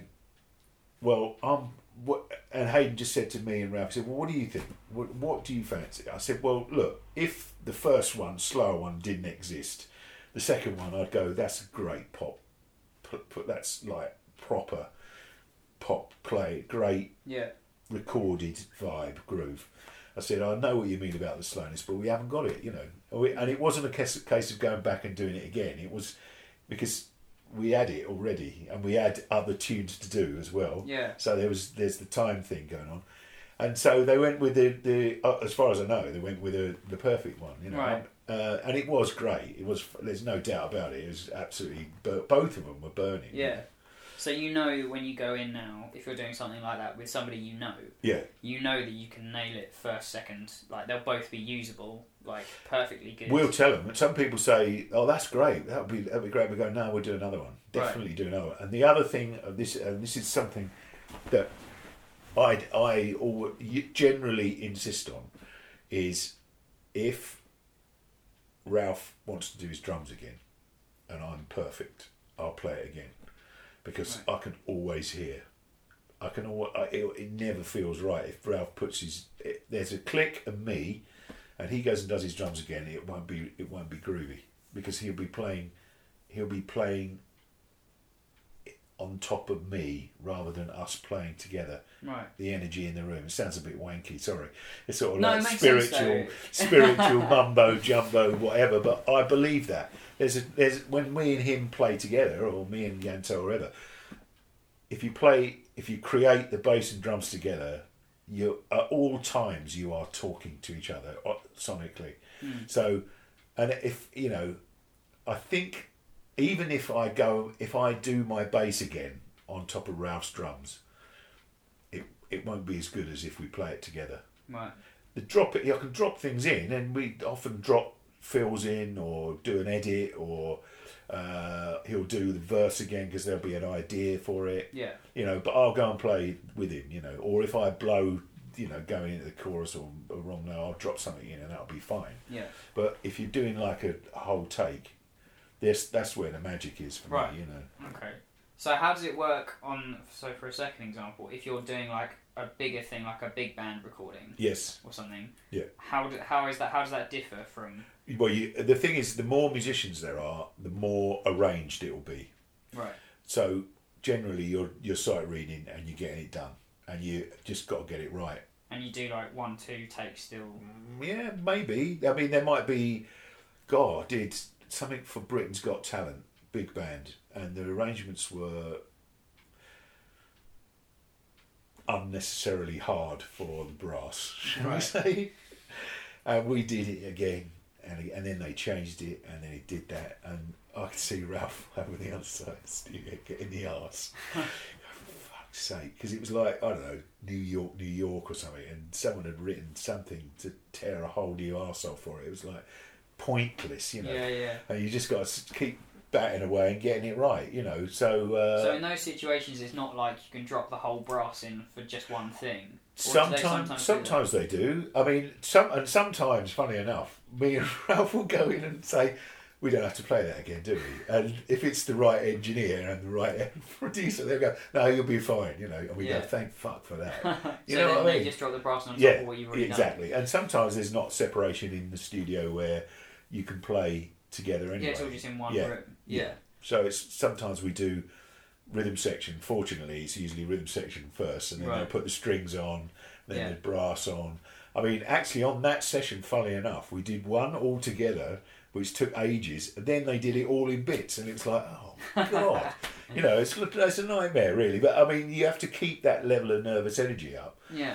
and that comes back to what we were saying earlier on about um there are no passengers. There can't be anyone get.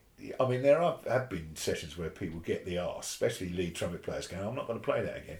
Hmm. That was fine. That was you know, and it'll get sort of a bit sticky, Right. but um, that's why you can't be wrong, Yeah.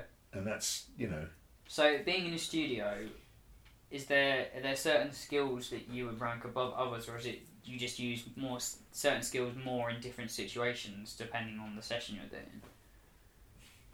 I Like- suppose different, yeah, different skills. for- Like you got to be really on it with the reading if you're doing that. Yeah, yeah, And and yet they're not going to stop for you. Yeah. That's the thing. Yeah, I mean, you know, the, here's the extreme. You're in a uh, on a film, and you're sitting in Abbey Road Studio One with ninety people, all of whom are fabulous sight readers because that's what they do. Fiddle players just read fly shit, Yeah. and you've got. Uh, well, I'll give you an example. I did Doctor Strange, that movie, right? And there is a uh, a minim triplet written over a bar, and I couldn't fucking phrase it with the fiddles, and they just sat there and went, "Wee, yeah, yeah," because they're trained to do that. I couldn't, I couldn't fucking hear it, I and it was kept coming all the way through. And, but the thing was, I got it, and I got it right. And then they went, I think we'll have to do another one because we're going to change that. Can we change it? Because what? Yeah, I mean, some film sessions are four hours long, and you play one piece of music for four hours, and you sit there, and then they'll watch it to picture, and they'll come back. and Go, okay, right. Um, French horns, just mark that down to mezzo piano there, please. And you have got to play exactly the same thing. And this, check this out. You might have to count seventy-five bars rest before you go bong like that. And that you had that's- to nail it when you come in. Every time, because they're not going to stop for you. You can't get it wrong. So they're not going to stop with a bass guitar, are they? Yeah. With ninety people, for God's sake. There's a, like, you know, you'll get through it a perfect one, and they'll go, "Sorry, there was a there was a noise in the room." Because I mean, in Abbey Road Studio One, it's an enormous thing, and if if you go like that, or even like that, that'll come out. You know, it'll ring round the thing. Right. Everyone has to be completely silent. Uh, it's so it's it's.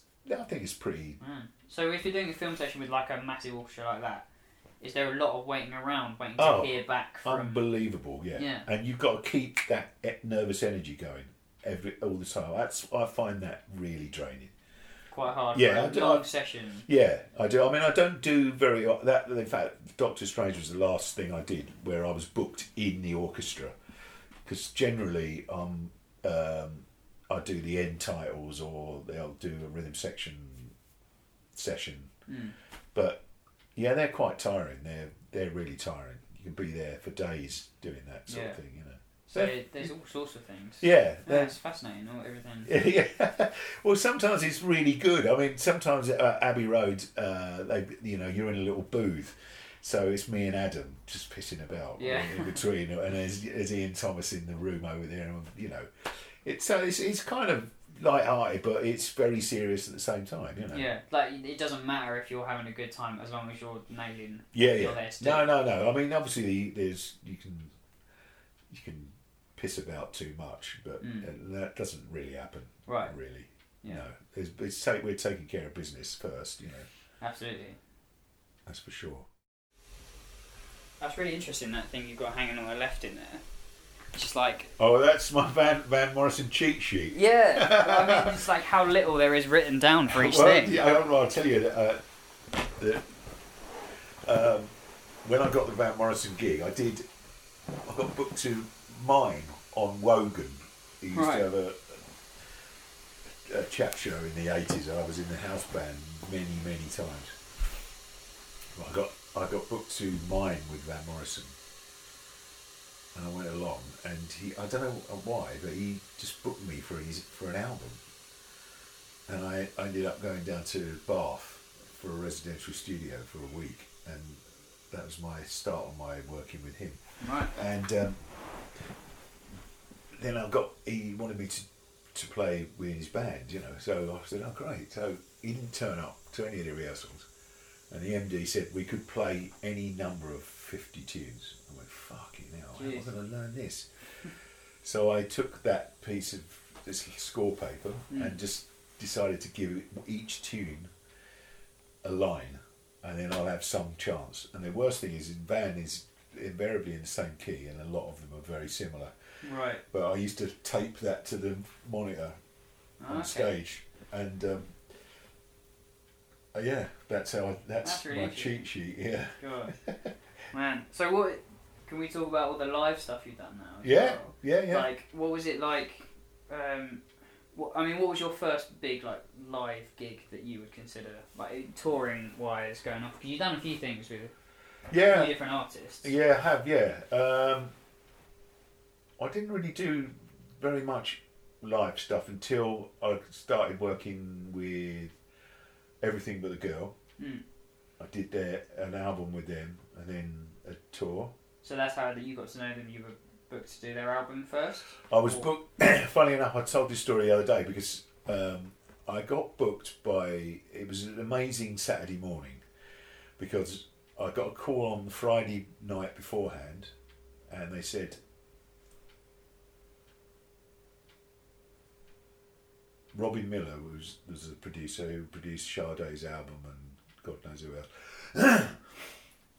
Can you come down tomorrow morning for a session? Uh, we had a bass player today, and I didn't like him at all. He's, he, he, this is really funny because he, yeah, he uh, all he did was talk about the Des O'Connor TV show and repeat checks and TVs and all that, and he blew himself out. So I went anyway. I went down there, met Ben and Tracy, did the track, and Robin said that was great. That's really good. Ca- You coming back and finish the album off, and and by the way, this is for a film. Can you invoice Isobel Griffiths, who I've worked for for thirty years now? Right. That was so all on that Saturday morning.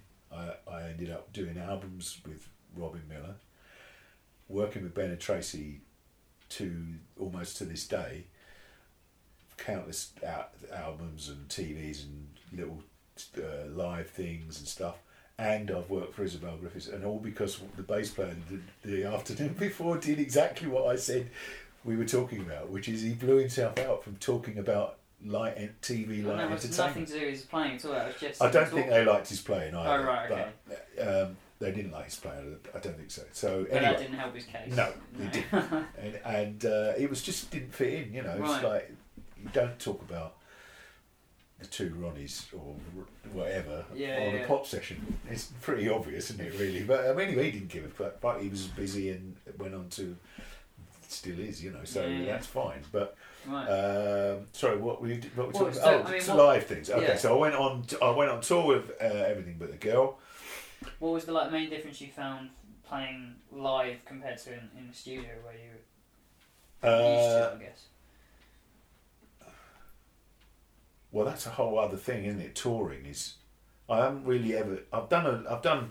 I have toured actually, but that, that's a whole other thing. Keeping your shit together on the roads and Right. you know living in hotels and stuff. That's it's great, but you have to take care of yourself. Quite I'm, intense. I'm not really. I haven't been very successful at looking after myself I've been away.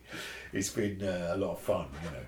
But uh, no, I, I, I mean, getting to play on a big stage is fantastic. Mm. Your bass sounds completely different Right. because you are in, you know, on a huge stage. I mean, the, this is before the, uh, days of in ears, and in fact, um, when I, I most of my touring I've done with Tom Jones, that's been all over the world. Yeah, I was going to ask you about that Um, as well. And when he started, he used to have on the side of the stage side fills. I don't know if you know what they are. They're just like massive speakers about the size of my CD case Right. there, which you, he'd have his vocals in.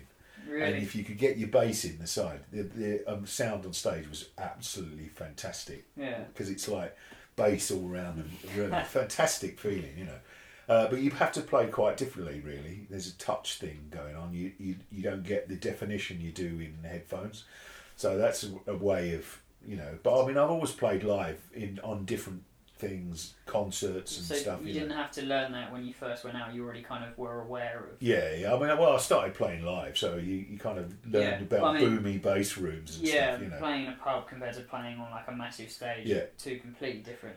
Yeah, they are, but um, at the same time, you could go to um, a tiny pub and the bass would sound like shit because there's like stone walls everywhere, Mm. you know, and then you know, and all the trumpet players love brass players like playing in live things, and then I love playing in a marquee Right. or where it's really dead because you can you can dial bottom end in. Um, like no, there's no tomorrow, Yeah. and you can get a real. There's no boominess for me as a bass player. I love playing in dead places, you know. Right. So it uh, compared to like all the stages that you did as you went around, did did you kind of turn up to a stage and have to assess the acoustics and change, or were they all pretty? No, similar? you're, you're in the hands of the uh, monitor engineer, really, aren't you? right. So you don't have you much start- say once you start going.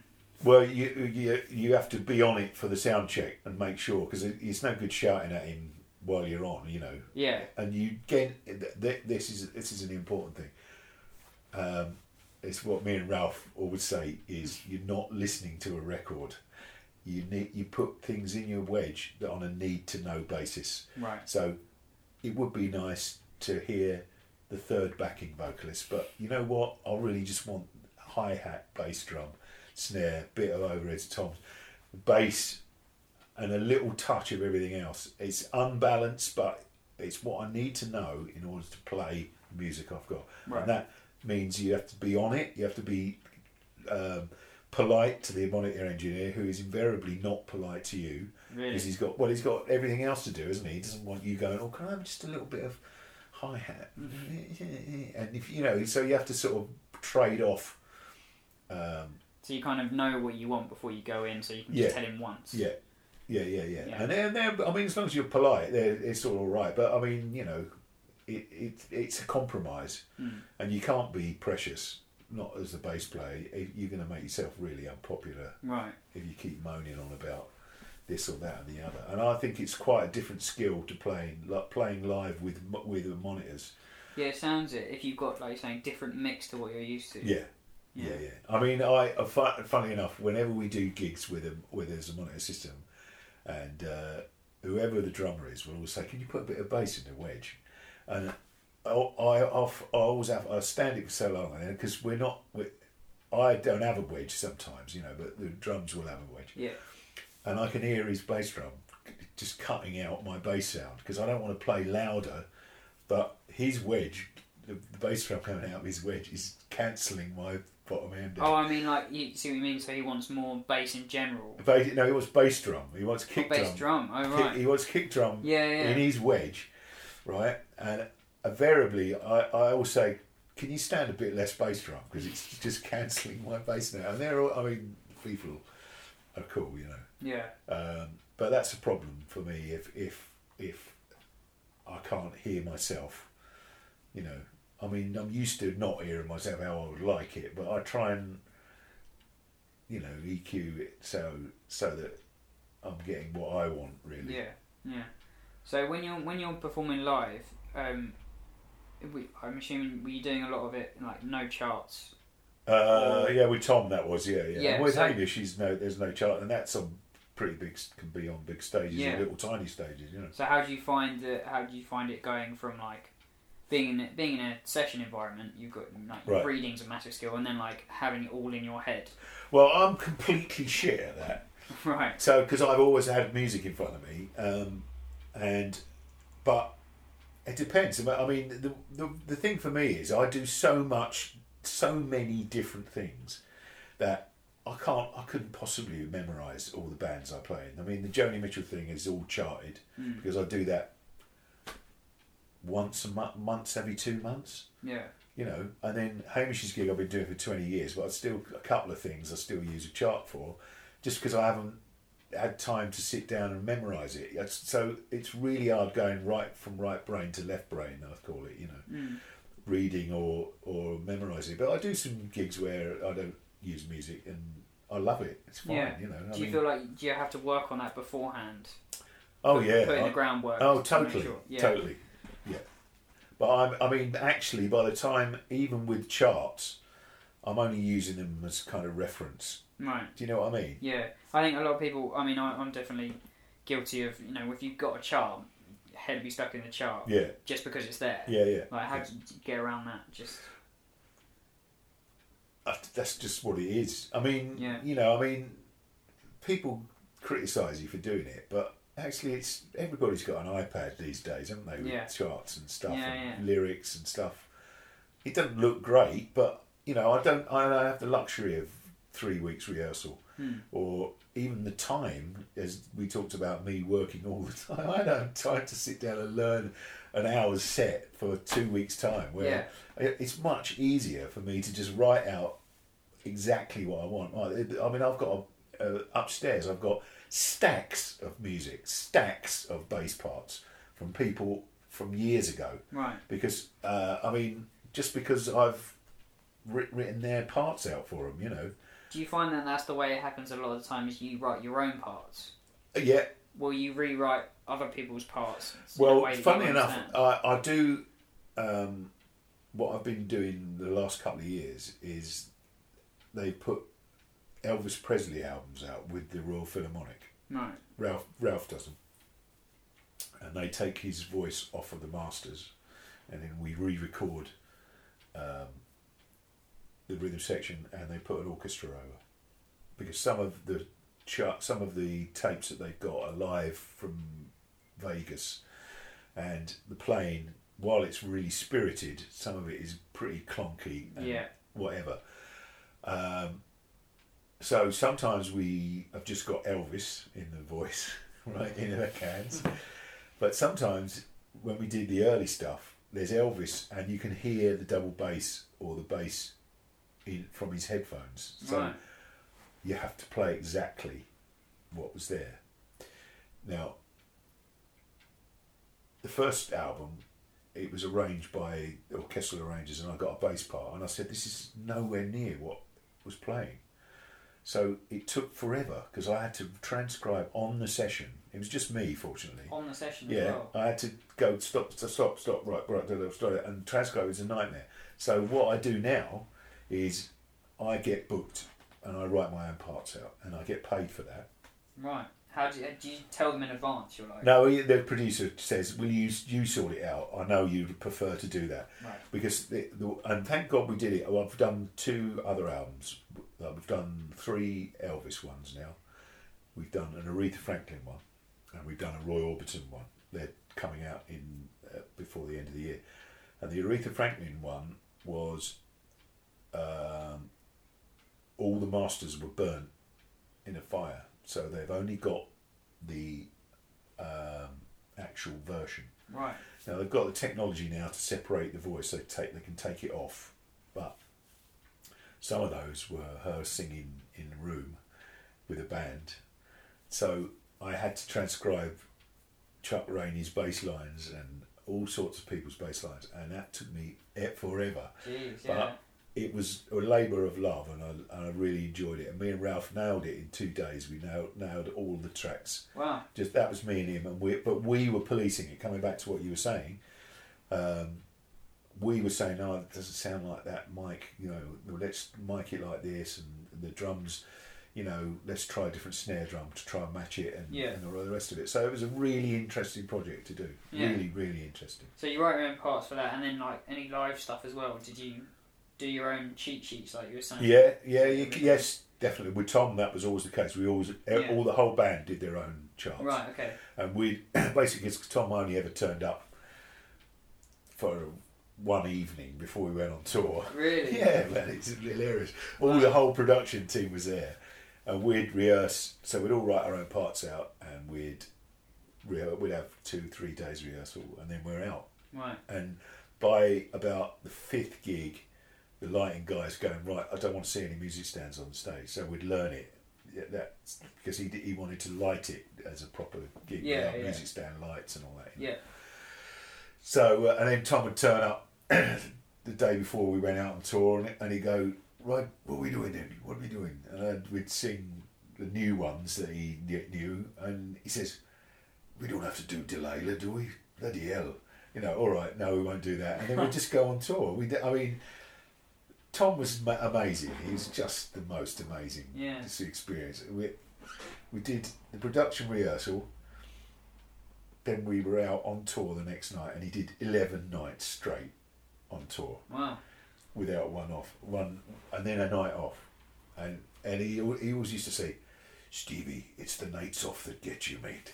Because if he's not singing, he's in the bar, you know. So Right. so uh, not so much now. I mean, I don't think he drinks now, but uh, we we had such a lot of fun, man. I mean, how did that come about? Because am I right in saying you were the MD for that? I was for, I was for after a while. Well, how that came about? This is hilarious, right?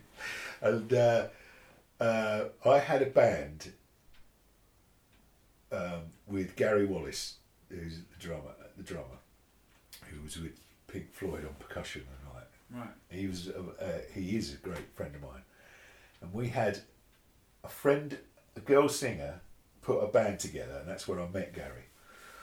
And we had such a laugh. We used to do her showcases, and we were friends of hers, and we used to do all the poxy little showcases all around London, where like amateur bands would turn up, and we, we just went out and we got in a van and we hired gear and all that. We had the best laugh ever, no money. We had the best laugh ever, and she could never get us together. Ne- Never, never. We were so, not. We were very disciplined when we played, but getting us together and, and stop stopping messing about was impossible. So she said, "You are such a load of nowhere." So that was the name of the band. The- Really? The, NWCs, yes. and and in, uh, uh, so that was the band, and then Dave Gilmour had put together um, a charity concert uh, called Kurd Aid. It was when there was some terrible family things of war over there.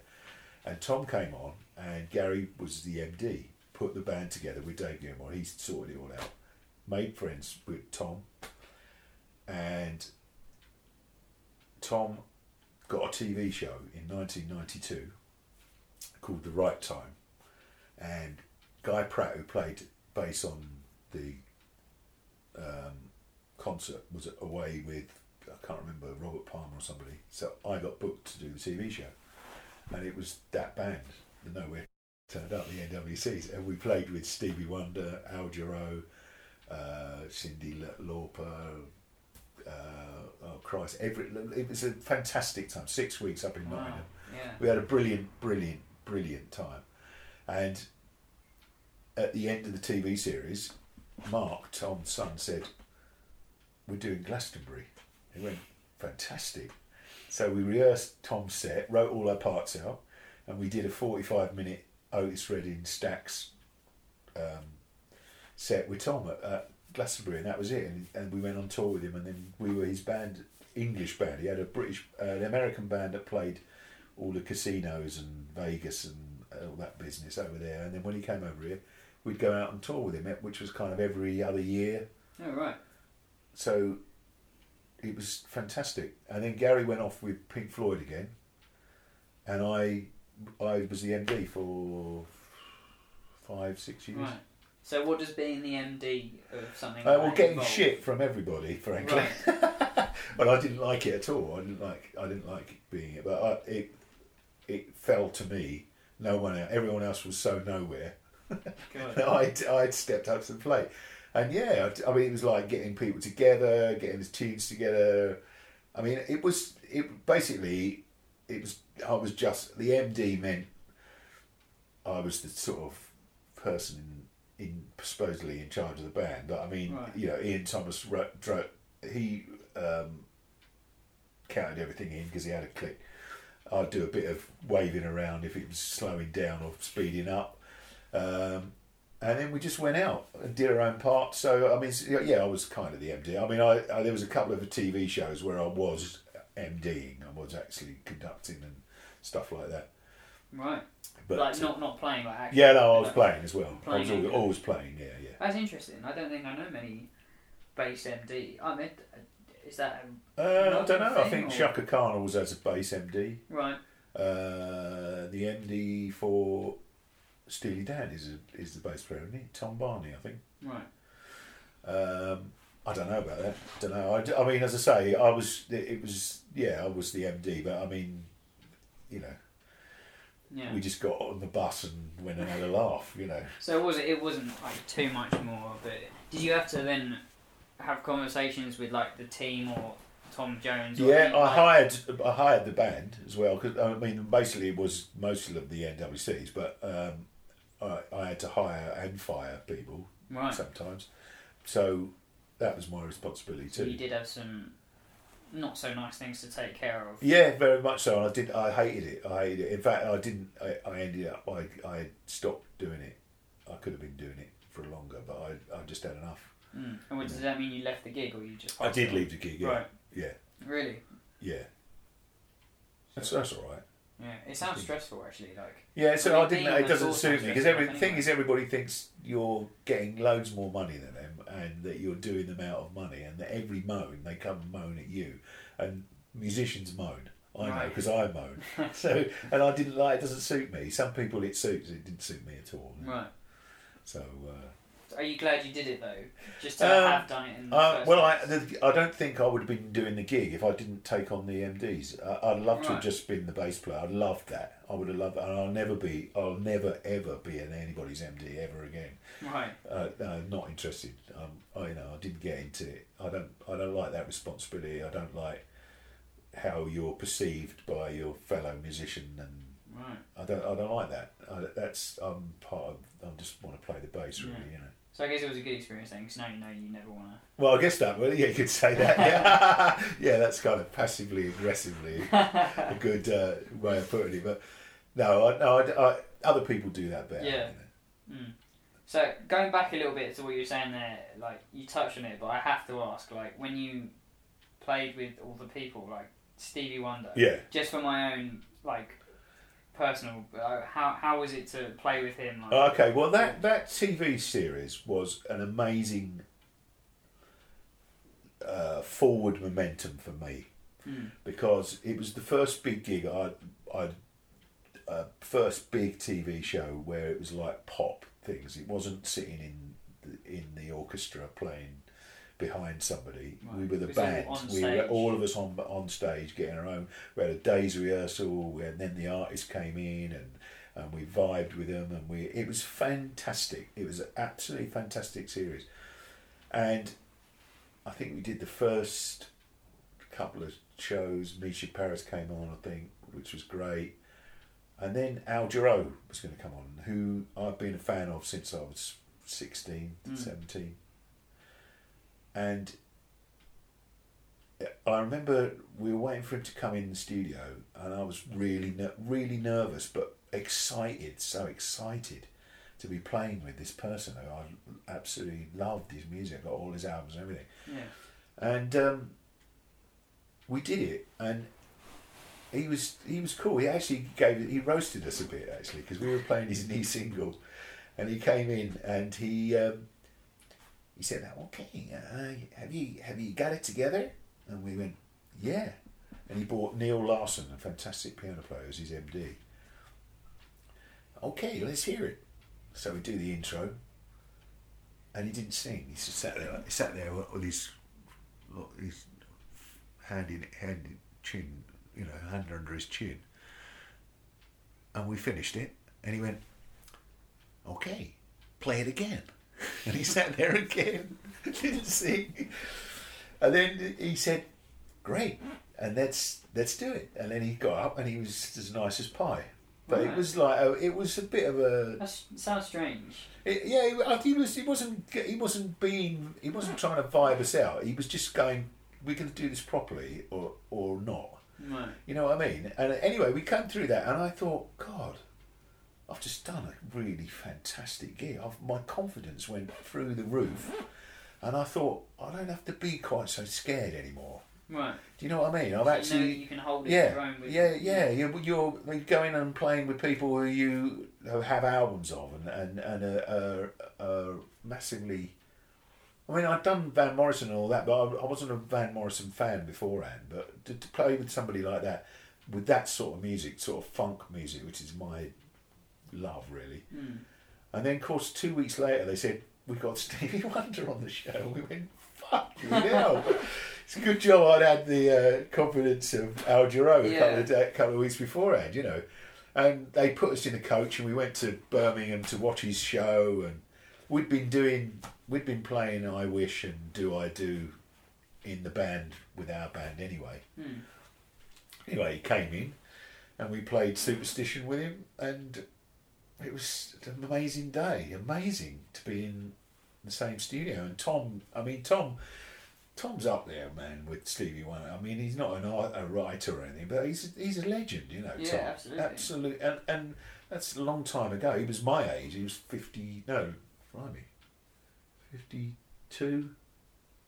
So he was younger than I am now when I first started working with him, and he was top of his game, you know. And, and I mean, him and Stevie, they'd sung together in year for years anyway. They loved each other, and it's just Yeah. being in a room with them is incredible, you It know. been amazing. It was amazing. It was, and it's of course it's on TV. I don't know if you can get it on YouTube anymore, but I'm sure uh, it's probably out there somewhere. yeah, yeah, it's it was pretty happening. I mean, I, I look, I'm having the best time of my life when the camera goes on me. and then, of course, you know, and then Daryl Hall came on and Sam Moore, and we did oh, all sorts of things. And of course, then you take that on, don't you? Into your you you have that in your bag of confidence and experience Yeah. um, that you can uh, exist um, with those people, and you Mm. have you are able to. And I mean, I, and I, ne- I never beat myself up about it, but you know, if I would, if I was Will Lee in the seventies, I'd be doing like he does because he was around then. You know, I, I mean, I'm just a geezer from Itching. you know what I mean? Who tries to carve a little funky career for, out for himself. Yeah. And, and so I just do the best with what I, comes towards me and try and make it as vibey as I possibly can. You Mm. know, and that was a little chance to do that. I mean, not long after that, in fact, the year after, I, I, I ended up working with Steve Gadd for a day. It was just- the most amazing experience. But I took God, yeah. just up the road here, actually, in, in Wood Green of all places. I did Ben, Ben and Tracy, everything but the girl. I did two singles with them, and they flew him over. Especially, it was just me, him, and Ben on guitar, and Tracy singing, Wow. and Phil Ramone producing. it. So it was that was an immense day, you know. Yeah, what's That's- Steve like? Oh, he's lovely, man. I mean, I said, I went up to him at the end and I said, that's just been the greatest pleasure for me, playing with you. And he went, oh, you're easy to play with. It's fine, you know. it was just so lovely. It was great. you Yeah. know. And of course, that's another one in your experience bag. So you, you go, hey, my groove must be okay. Absolutely. Do you know yeah. what I mean? And, and so when things happen where you don't feel particularly groovy, you don't immediately think it's you. It- Right. You know what I mean? It's Yeah. like it, there's some there might be some other reason. Not that you're looking to blame anyone, but it means that you're sure in what you've played. Mm. Do you know what I mean? Yeah. Um, so you can come from a, pe- uh, a place of confidence in order to try and make it better, whatever's Yeah. happening. I'm sure Yeah. that, that you feel like you played better because you have more confidence. Yeah. Yeah, yeah, So you're you- not yeah, you're not yeah. scared to go for things Yes. so much. Or, Yeah, yeah, definitely. Yeah, I mean, I've been extremely fortunate to um, play with my hero drum drummers. You know, um, I did a day with Chester Thompson Right. uh, for a film. That was great. Peter Erskine, great, Amazing. great. fla- I did a big band gig with him at Ronnie's for Seth MacFarlane. You know, the guy, family yeah, guy. yeah, yeah. We did two Oh, shows, wow. two shows there. It was brilliant, absolutely brilliant. And Pete, Pete's such a lovely man. He's so. I, I saw him a couple of weeks ago. It's- Yeah. Um, yeah, that was great. Is that like is that like a common thing between all these people, like um, Stevie, Gadd, Erskine, whatever? Are they just as well as being amazing at what they do, obviously, Yeah. are they like just genuinely nice people to hang out with as well?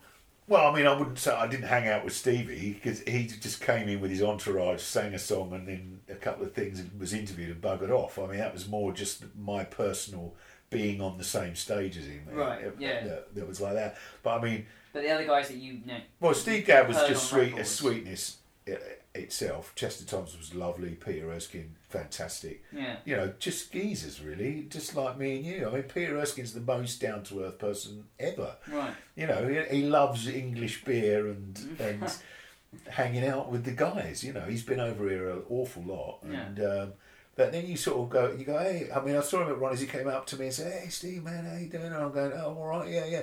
And then I put weather report on the, on the CD on the way home, and I'm going, "What the?" you know, I mean, he's a, he's fantastic, absolutely fantastic. He was he was amazing that, on that gig. I mean, I do the I play in the Ronnie Scott's big band, um, and he sat in the middle of us, and he, he literally he commanded all the whole time on the stage, and all he did was play from a lot of the night. He just played four crotchets on the ride cymbal. It was just the best thing to play bass to. right. It was amazing. The energy and the and the gravitas that was was put into it was lovely. You know, Yeah. absolutely lovely. Do you find with stuff like that, like the simpler the better with certain things, or is it just the I way that he did it? I, no, I think I think it, his authority is what it Right. was. He stamped. He came in and just he didn't play anything flash at all, Mm. but the authority with what he stamped the groove on. You know, I mean, I'm a big big band fan because my dad. The one of the other things, what he he did do, his greatest achievement in his life is he ran a big band for thirty years. Right. which I played in from the time I was 18 until he died. Um, and um, in my mum's garage, I've got 400 big band arrangements that he arranged and copied himself. Wow. Um, so I'm a pretty huge big band fan. I've played in big bands all my life, and I was in the National Jazz Orchestra as well. So Are you in NYJO too? Yeah. That that everybody seems to go. Yeah, has, yeah, has yeah. gone through that at yeah, some point. I, that was a long time. 1981, I was in that. So yeah, I met my wife. I met all my friends in there. Everybody, really, you know. Mm. So that's a good thing. That's a really good thing. But yeah, he and to play in a band that I'm used to playing in, Ronnie Scott's big band, and have Peter Erskine sit in the middle of us and stamp his authority on it was that was nice. That Yeah. was a nice thing. Amazing. So, they're talking about people that you know from records or whatever. Um, you played with Herbie and Wayne as well. I did. Oh, that was by um, Vinny was on drums on that. So Really? uh, Wow. Um, yeah, that was that was weird. that was What weird. was, what was that about? Well, it was um, live from Abbey Road, the TV show. A really excellent, high end kind of sort of like Jools Holland, but with pedigree. 'Cause it's beautifully recorded on multi track and Right. it's mixed, and people come in and it's lit properly, and you know performance. At Abbey Road Studio One, and I was walking. I was in Trafalgar Square. I remember the phone went, and Peter Van Hooke, who is a drummer, he used to be with Van, uh, but he's a producer, a record producer, and I work for him, do sessions for him. And he said, Steve, Pete Van Hooke, hello mate, um, I've got a gig for you. Herbie Hancock, Wayne Shorter. I went, what? On double bass. I went, no, no, no, no. I said, I'm not like that. I can't play like that. And he said, no, no, it's not. It's not a jazz gig. It's not a jazz. Gig. It's it's. He's done an album of Joni Mitchell tunes, and it's pop double bass, really. You know. And I went, fucking LP. I don't know where I feel how I feel about that. He said, no, you'll be fine. You're perfect. You're perfect for it. So it was. It was Wayne Shorter, Herbie Hancock, and at that time it was uh, when I got booked. It was Neil Wilkinson on drums, Right. and we were playing with Melody Gardot, the singer, and another singer. I can't remember her name. Um, and it got nearer the time, and Pete said, Pete phoned me up and went, uh, "It's a change of plan." And I, I said, "Oh, what? You don't want me to do it?" He said, "Oh no, you're doing it." He says, "But it's Vinnie Colaiuta on drums." I went, "Fantastic." Okay, so and then I shat myself. You know, got the album, transcribed the charts, and all the rest of it, and absolutely was so frightened, so so frightened, so nervous. I thought, what? They do a version of Nefertiti on there. It's like, oh my god, what the fuck am I doing? So I turned up on the day, and Vinny's beautiful, lovely geezer, um, and Herbie and Wayne walk in, and and there's like, well, I've got the photographs up there. That's the day. Um, it's um, they were gracious men, and we started playing. And I thought, I don't have to be nervous because they don't care about that. You're just you've got to play the bass, and then that's nothing difficult. It wasn't tear ass jazz. It was tunes, you know, pop tunes. I played Edith and the Kingpin, um, and a couple of other tunes, I think, which didn't make it to the TV show, and it, they were just their vibe was so welcoming to me, Yeah. and, and they weren't interested. They, they weren't interested in that I'd never played with them before. They just were serving the music, totally serving the music. And uh, it, Abbey Road Studio One. Have you been there? no. All right, it's this massive, massive place, right? and I mean, you know, it's a big, big room, but you don't realise until it goes silent for the start of a tra- take. I've been there many, many times for many years. The silence is unbelievable because it's you're in a huge place that's treated acoustically, and so there's no sound, like being in a vacuum. And Herbie said, "Okay, uh, I'm going to uh, play a little intro here, and then I'm going to nod you in, Steve." I went, "Okay, okay." And he goes, "Okay, shall we go for one?" And he goes, "Yeah." So then the silence came in, and there must have been forty people, uh, technicians and film crew and lighting, and us in the middle, and there's Vinny on my right, and there's Wayne Shorter looking at me at ten feet away, and Herbie over there on his enormous piano, and Mitch Dalton on guitar. And he goes, "Okay, okay, are you ready?" And they go, the, the box said, "Yeah, we're ready."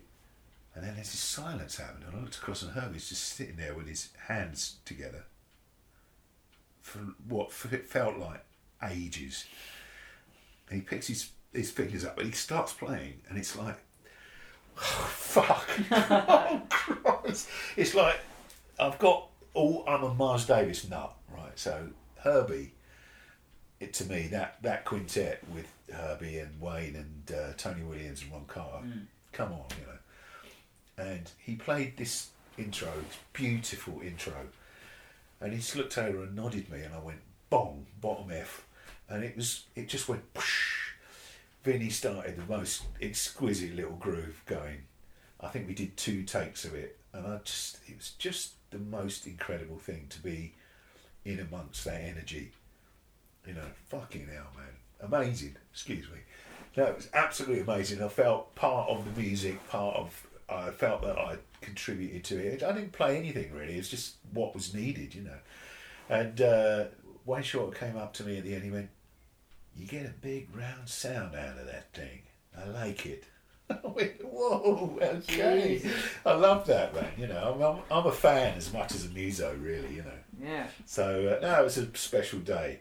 And I said to I said to Vinny, we were talking afterwards. I said, "Fucking hell, Vinny!" I said that was just amazing. He says, "I know." He said, "I've just been on tour with Herbie." He says, and one night I stopped playing because I looked across and I thought, "Fuck, that's Herbie Hancock." so even he was, even he gets it, you know. Yeah. like, and he said, "Don't worry about it, man." He says, "That's that's happened to me." Says, but just yeah, he was nice, nice. Man, that's that's incredible. Yeah. amazing. Yeah, good day, really good day. Jesus. And that all just came about, just, just happened somehow. Well, I mean, it's just because I'd, I'd worked with P- Pete Van Hooke and he, he didn't want a jazz bass player because it was a pop tune Hmm. and uh, they wouldn't pay for Dave Holland to fly over. Right. Universal wouldn't pay for it, so they didn't have a bass player. So here I was, you know. I got it by default, fortunately, but great, Yeah. man. Great day for me. Oh, that's amazing. Yeah, I mean, I could have, I would have preferred to do it on bass guitar, because double bass is not my first instrument. But hey, you know, Sounds like you did all right. yeah, yeah, it was it was pretty straightforward. It was, it was more about keeping my nerve, really. I Mm. mean, I, in fact, that's probably the scariest thing I've ever done, Right. without without any doubt. I mean, I had to use every ounce of experience, every ounce Mm. of experience to get to not just break down and sob and go home. You know. Yeah, yeah, yeah. In fact, it's funny because uh, going back to the Steve Gadd session I did, um, which was up the road in at Livingston Studios in Wood Green, and uh, I lived even nearer then, you know, in East Finchley. And as I was dri- driving there, uh, there's a roundabout, and I just started laughing. I started pissing myself laughing because of the enormity of what I was about to do to go and play with Steve Gadd. And uh, there's this roundabout, and I thought, well, you can either go round the roundabout and straight on to the studio, or you can turn round the roundabout and go home. And if you go home, that's your choosing now. But if you go straight on, you're going to have to bring something to this session. You're not going to go there and be a blubbering mess and a nervous wreck. Hmm. You're just you're going to be you got to go and play the music and and be the bass player because nobody else is interested in how nervous you are. You know, they want you to play the bass, and you've been chosen to do that. Yeah. Which so that again, it was me bringing some kind of strength out, fortitude out of hmm. my, myself, and using my experience. And of course, I came through the other end um, reasonably successfully. Yeah. You know. That seems to be the, th- the thing you're saying about everything and everything you've done. Once you start, once you get the contacts and whatever, Yeah. if you do something and then you do a good job on it, you're, you're only going to go up from Yeah. there. Like stuff's only going to open up. Yeah. Yeah. Yeah. Well, yeah, I think the work comes, which you don't get any thanks for, is that trying to second guess what might be needed of you. Hmm. Do you know what I mean? So, if there's, you know, I can play with a plectrum. Some bass players don't ever pick up a pick, and I p- play with a plectrum, and some people are surprised when I play it, and pleasantly surprised, you know, and so that occurs to me to have that in my arsenal. Yeah. So, I guess the the playing bit is the enjoyable bit. The hard work bit is is listening to that record and this, that, and the other. What I was going to say to you early on is about playing the double bass. The fortune, the great fortune I had, is in 1996. Around that time, Norah Jones had a massive hit album and a hit single, and it was a pop record with a nice tinkly piano, and it was double bass. And the industry caught hold of this, and everybody wanted double bass on their record. Right. And what happened was, for a little while, they booked jazz double bass players who turned up with a terrible double bass sound, which is, you know, a jazz double bass sound, but without it either rattled, their double bass rattled or buzzed or whatever. Secondly, they didn't play in tune. And thirdly, they were bored shitless at playing a pop tune on double bass. Yeah. I'm not saying all of them, and I'm certain that, and I can't really name names. All- I know is that I played in tune with a good sound, with a good sound, and I know how to play pop bass. Yeah. So I completely cleaned up, really, Right. because anybody who wanted, everybody wanted it. Double bass was in pop on pop records for the first time in you know off, from that Norah Jones record, hmm. and I did untold sessions, jingles, little TV shows, da da da da, and that's what really I was very lucky there in, in, timing wise. You know what I mean? Yeah. Because it suited how I played to play pop double bass. Yeah. Did you already have double bass before that? Yeah, well, I You- just started how to- learning. I Oh, just right, started okay. learning. Really And- good timing then. Yeah, really good timing. And I, I, actually, when I got that double bass, I decided I'm going to do it as a hobby. And I went to a teach classical teacher um, to teach me to play with a bow arco. And I, I told lots of people I was doing it, and I, I, I never ever thought I'd be doing it, playing it. And then one day I got a call from Pete Murray who said, um, "You working this afternoon?" I said, "No." He said, "Come and play du- double bass on Barbara Windsor's album." I went, "Really?" He went, "Yeah, yeah, yeah. You'll be fine." Because and, and there I was. I was in.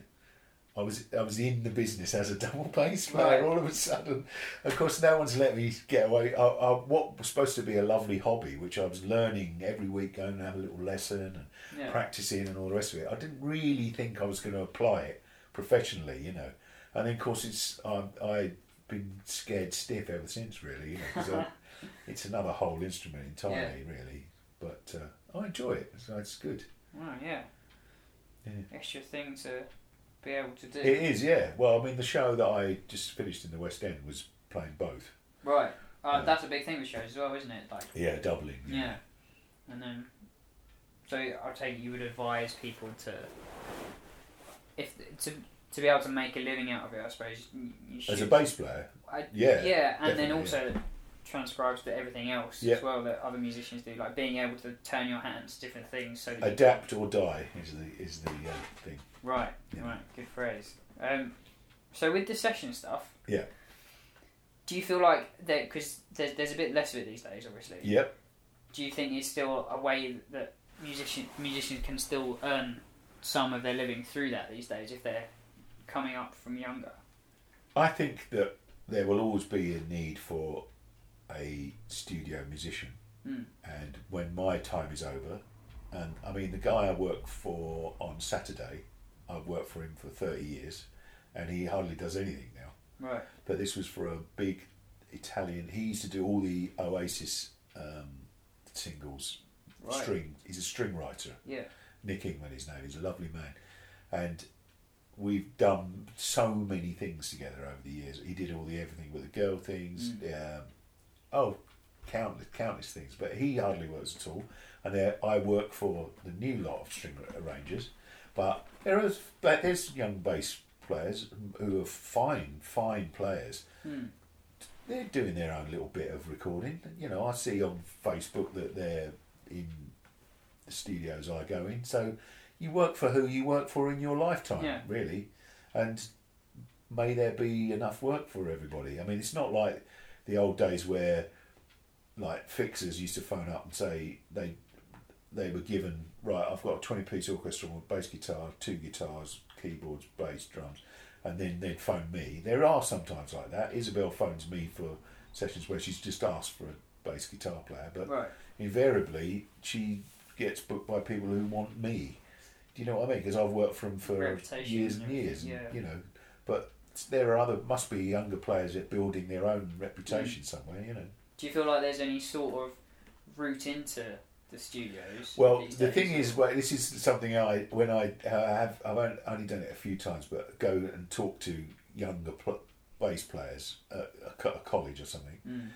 and uh, they all say, "How do you get into sessions?" And I said, "Well, you're not going to do the sessions I do because I do them, Yeah. um, but you know." The little geeky guy playing synths in the room down the corridor that you all take the piss out of in the canteen he's go and play bass on his demo. Go and say you want to play bass on it. Uh, because he's going to write the soundtrack. He's going to write the TV show. He's going to MD this. He's going to be in the theatre. He's going to do that because he's a keyboard player, or- or he's going to make little records. He's going to produce a record, and he's going to want a bass guitar player, and that's who you're going to be doing sessions, and that is your way in. You see what I mean? Yeah. So then when you're in, you then meet people through that and Totally, Yeah. totally. I mean, that's uh, uh, you know, I can't stress highly enough that is that your peer group is where you are going to find your session work, and none of you are doing sessions now because everybody's still using old bastards like me. You know, and then the old guy. I mean, as I say, Steve Sidwell. I've known him when we were in NYJO together. His brother Neil worked for him sessions. Dave Arch was in set was in NYJO with him. You know, I, these are these are just the people I've worked in in the last five weeks or something. So it's just know. a generation. Thing. Yeah, yeah, It's, that's our generation, and we took over from the really old guys, the Jack Parnell, uh, the Muppet Show. They did all that, that who were all in the Ted Heath Orchestra in Right. the fifties, in the forties and fifties. They went and did all the TV and all the session work all the way up to sort of about nineteen eighty one, and there was a TV show called Entertainment Express, and they wanted a young band, and they cut all the old guys out, and all of our lot from NYJO all did it, and they've never they were all been in the studios ever since. Right. That was a lucky break for those guys. I didn't do it. I, I wasn't on that show, but um, uh, I ended up coming in slightly. Well, they got in, and then they got me in. so it was a generational thing, you know. I mean, there, there was recent Adam Goldsmith was in the um, X Factor Big Band, which went out on tour. Right. a lot of the younger players on that. It's a generation after me. Hmm. They, I see them in the studio. So you know, I think. Well, I mean, someone like Adam, he's fine as fine a guitar player this as this country has ever produced. Fantastic player. You know, he's got a place anywhere in any studio setting. Yeah. You know, but he's very bright and he's very talented and and gives a shit about his banjo playing. You know, and things that are boring, he eats it and wants to do it. You know, he, as we were saying, if you're going to moan about driving to Manchester and back, this business may not be for you. Yeah. Yeah. You know. Yeah. So, what if you? What advice would you give to someone who's, if they if they're in like my position, just finished college, Yeah. going out, wanting to become a musician, or like like yourself, Yeah. Bit younger, just just wanting to start? Like, what advice would you give them for Well, now? I, I'd, first of all, I'd say go and play whenever you can with whoever you can. right. um, and it will be a very soul destroying thing because you'll play with people who, who you're not going to learn anything of apart from never do it again. Right. But you know, I mean, you have to go out and be noticed, but without being pushy because that's something I have noticed about young college people. People have Facebooked me and messaged me and emailed me. And and are too pushy, man. You know, it's like we all smell that a mile Right. off. You know, Where's the line then? 'Cause, Oh, I mean, don't like, know, Like I- yourself, you said you went and like you just went and sat in the studio. I did. Is, is that? Do you think that's still a thing? Well, I wasn't pushy at all. Right. I was I was humble, respectful. Um, I wasn't cocky.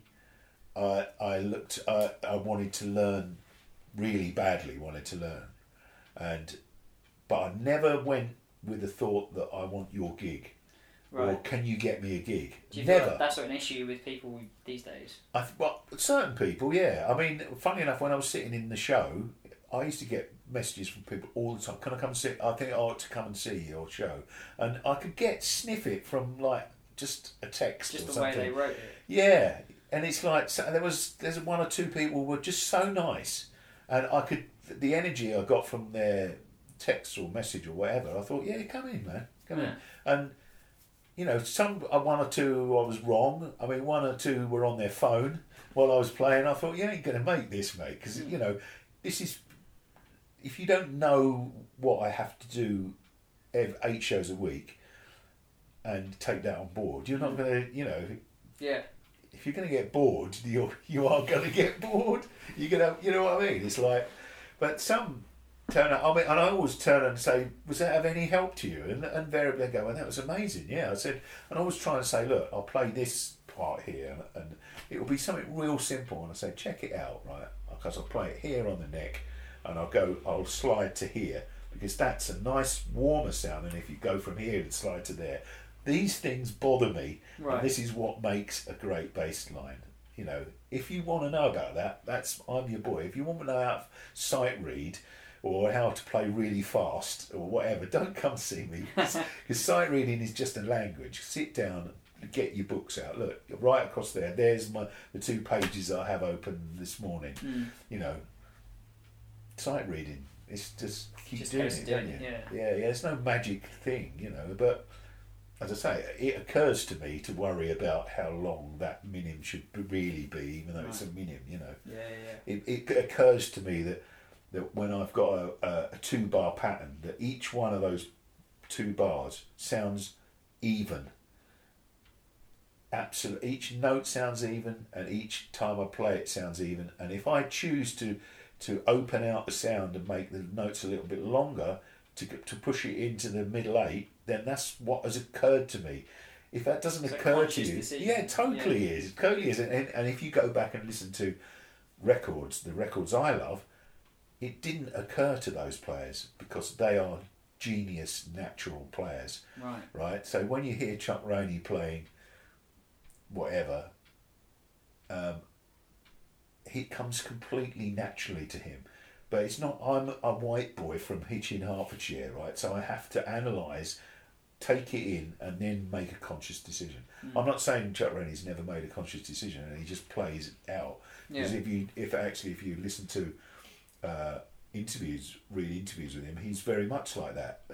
Because he's gone the journey that I've gone, which is learning about how your bass sounds, how how it sounds recorded wise. You know what I mean?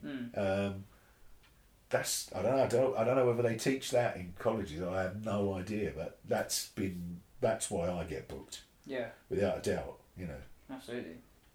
without a doubt. Hmm. Right. Should we finish with a few quick questions Go on in. about things? So, uh, in terms of gear, is there anything that you use majority of the time, or like standard thing you think people should have as a bass player? Uh, well, I have a Sadowski five string, Right. which is my chosen five string. Fantastic bass. Um, it doesn't buzz. It doesn't buzz electronically. The frets don't buzz. The strings are even. They play. It plays in tune all over the neck. Uh, my leads are not do not go duff in the middle of a session, and if one does, I have at least two spares. Right. Uh, it goes into a Sansamp DI box, which is every bass guitar I have goes into one of those, and I use that as a DI box over 99 no all of the sets every studio whether it be Abbey Road or someone's front room it'll, my bass will go into a Sansamp and then we'll go straight into the desk Right. um, all the engineers in all of the studios are more all happy with the sound that I give them. Um, I've got a, uh, a variety of Fenders precision with round wound strings for rock stuff. I've got a Fender precision with flat wound strings on with, with foam under the bridge for the Motown sort of sound. I've got five string fretless uh, a five string fretless. I've got an acoustic bass guitar. I've got um, I've got various other things that make various other bass sounds that maybe or maybe not anyone notices the difference because Right. people say you just sound the same on everything but I'm not having that because sometimes people hear with their eyes Mm. and if you bring in an old Fender to certain people, they go, "Hey, that's an old old Fender, right?" I went, "Yes, it's '76." Oh man, yeah. Oh, that sounds great. Yeah, it does sound great, but he's looked at it first. You know what Yeah, I mean? yeah, yeah. And it's clunky and it's it's it's knocked about and all that. You know. Mm.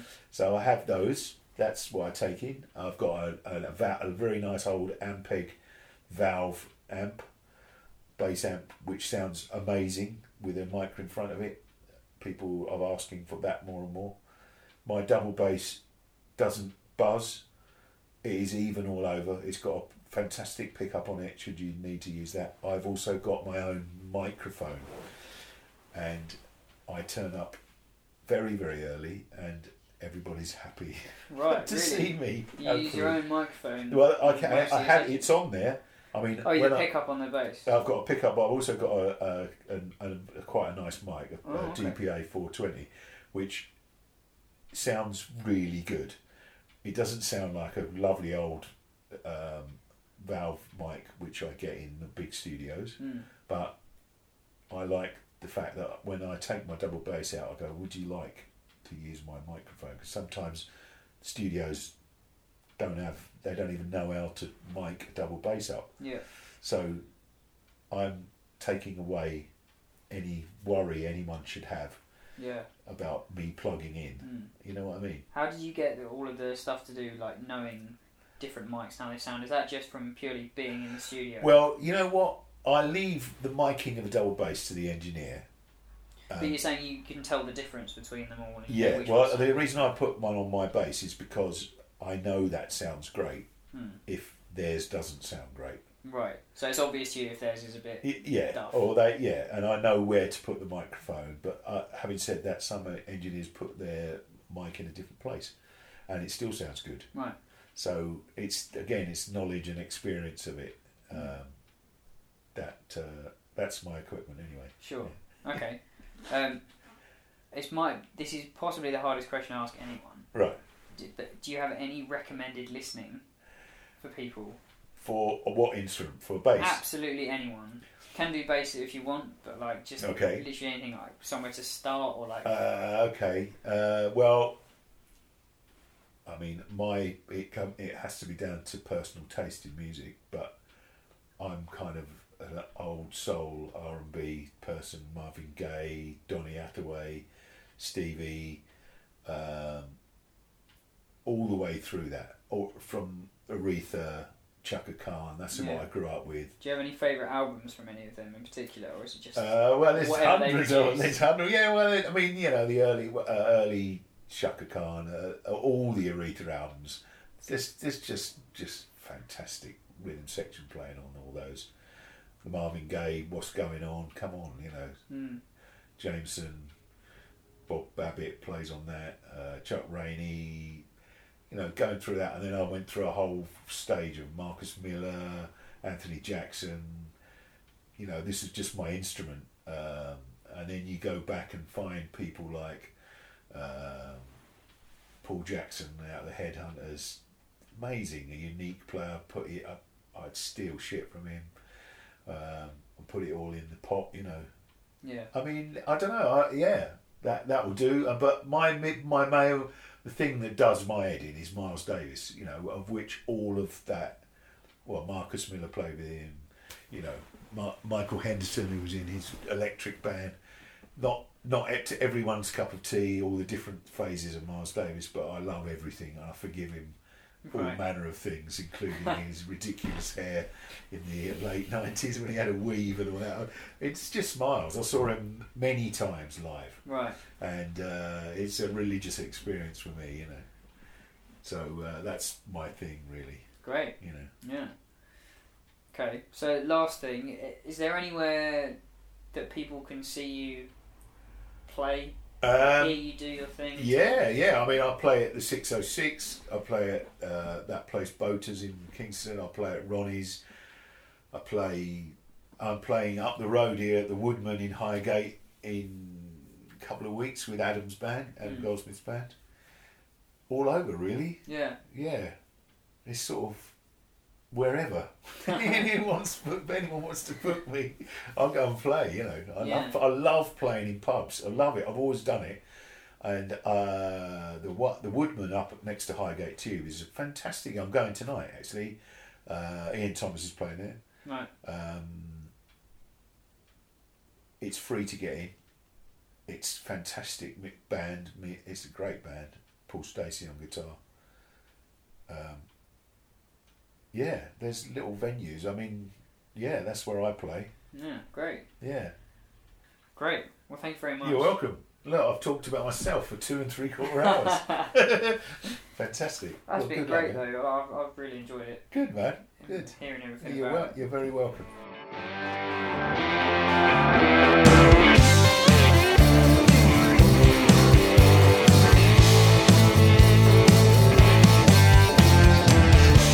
Thank you for listening to the Tom Hutch podcast. I really appreciate you giving your time to listen. Uh, I really enjoyed this talk with Steve, and I hope you did as well. Steve doesn't have a lot of social media presence, but he has conducted a few other interviews. So if you type that into Google, you'll be able to find them there. And if you want to check out the show notes, then you can head over to tomhutchmusic.com forward slash podcast and find it all there. If you like this episode, please, I'd appreciate it if you shared it with someone else who you think would enjoy it. And if you have any ideas of guests that you would like to hear from or questions you would like me to ask, then please get in touch with me personally by email at tlhutchmusic at gmail.com or on social media at tlhutchmusic. Thank you for listening, and I'll see you in the next one.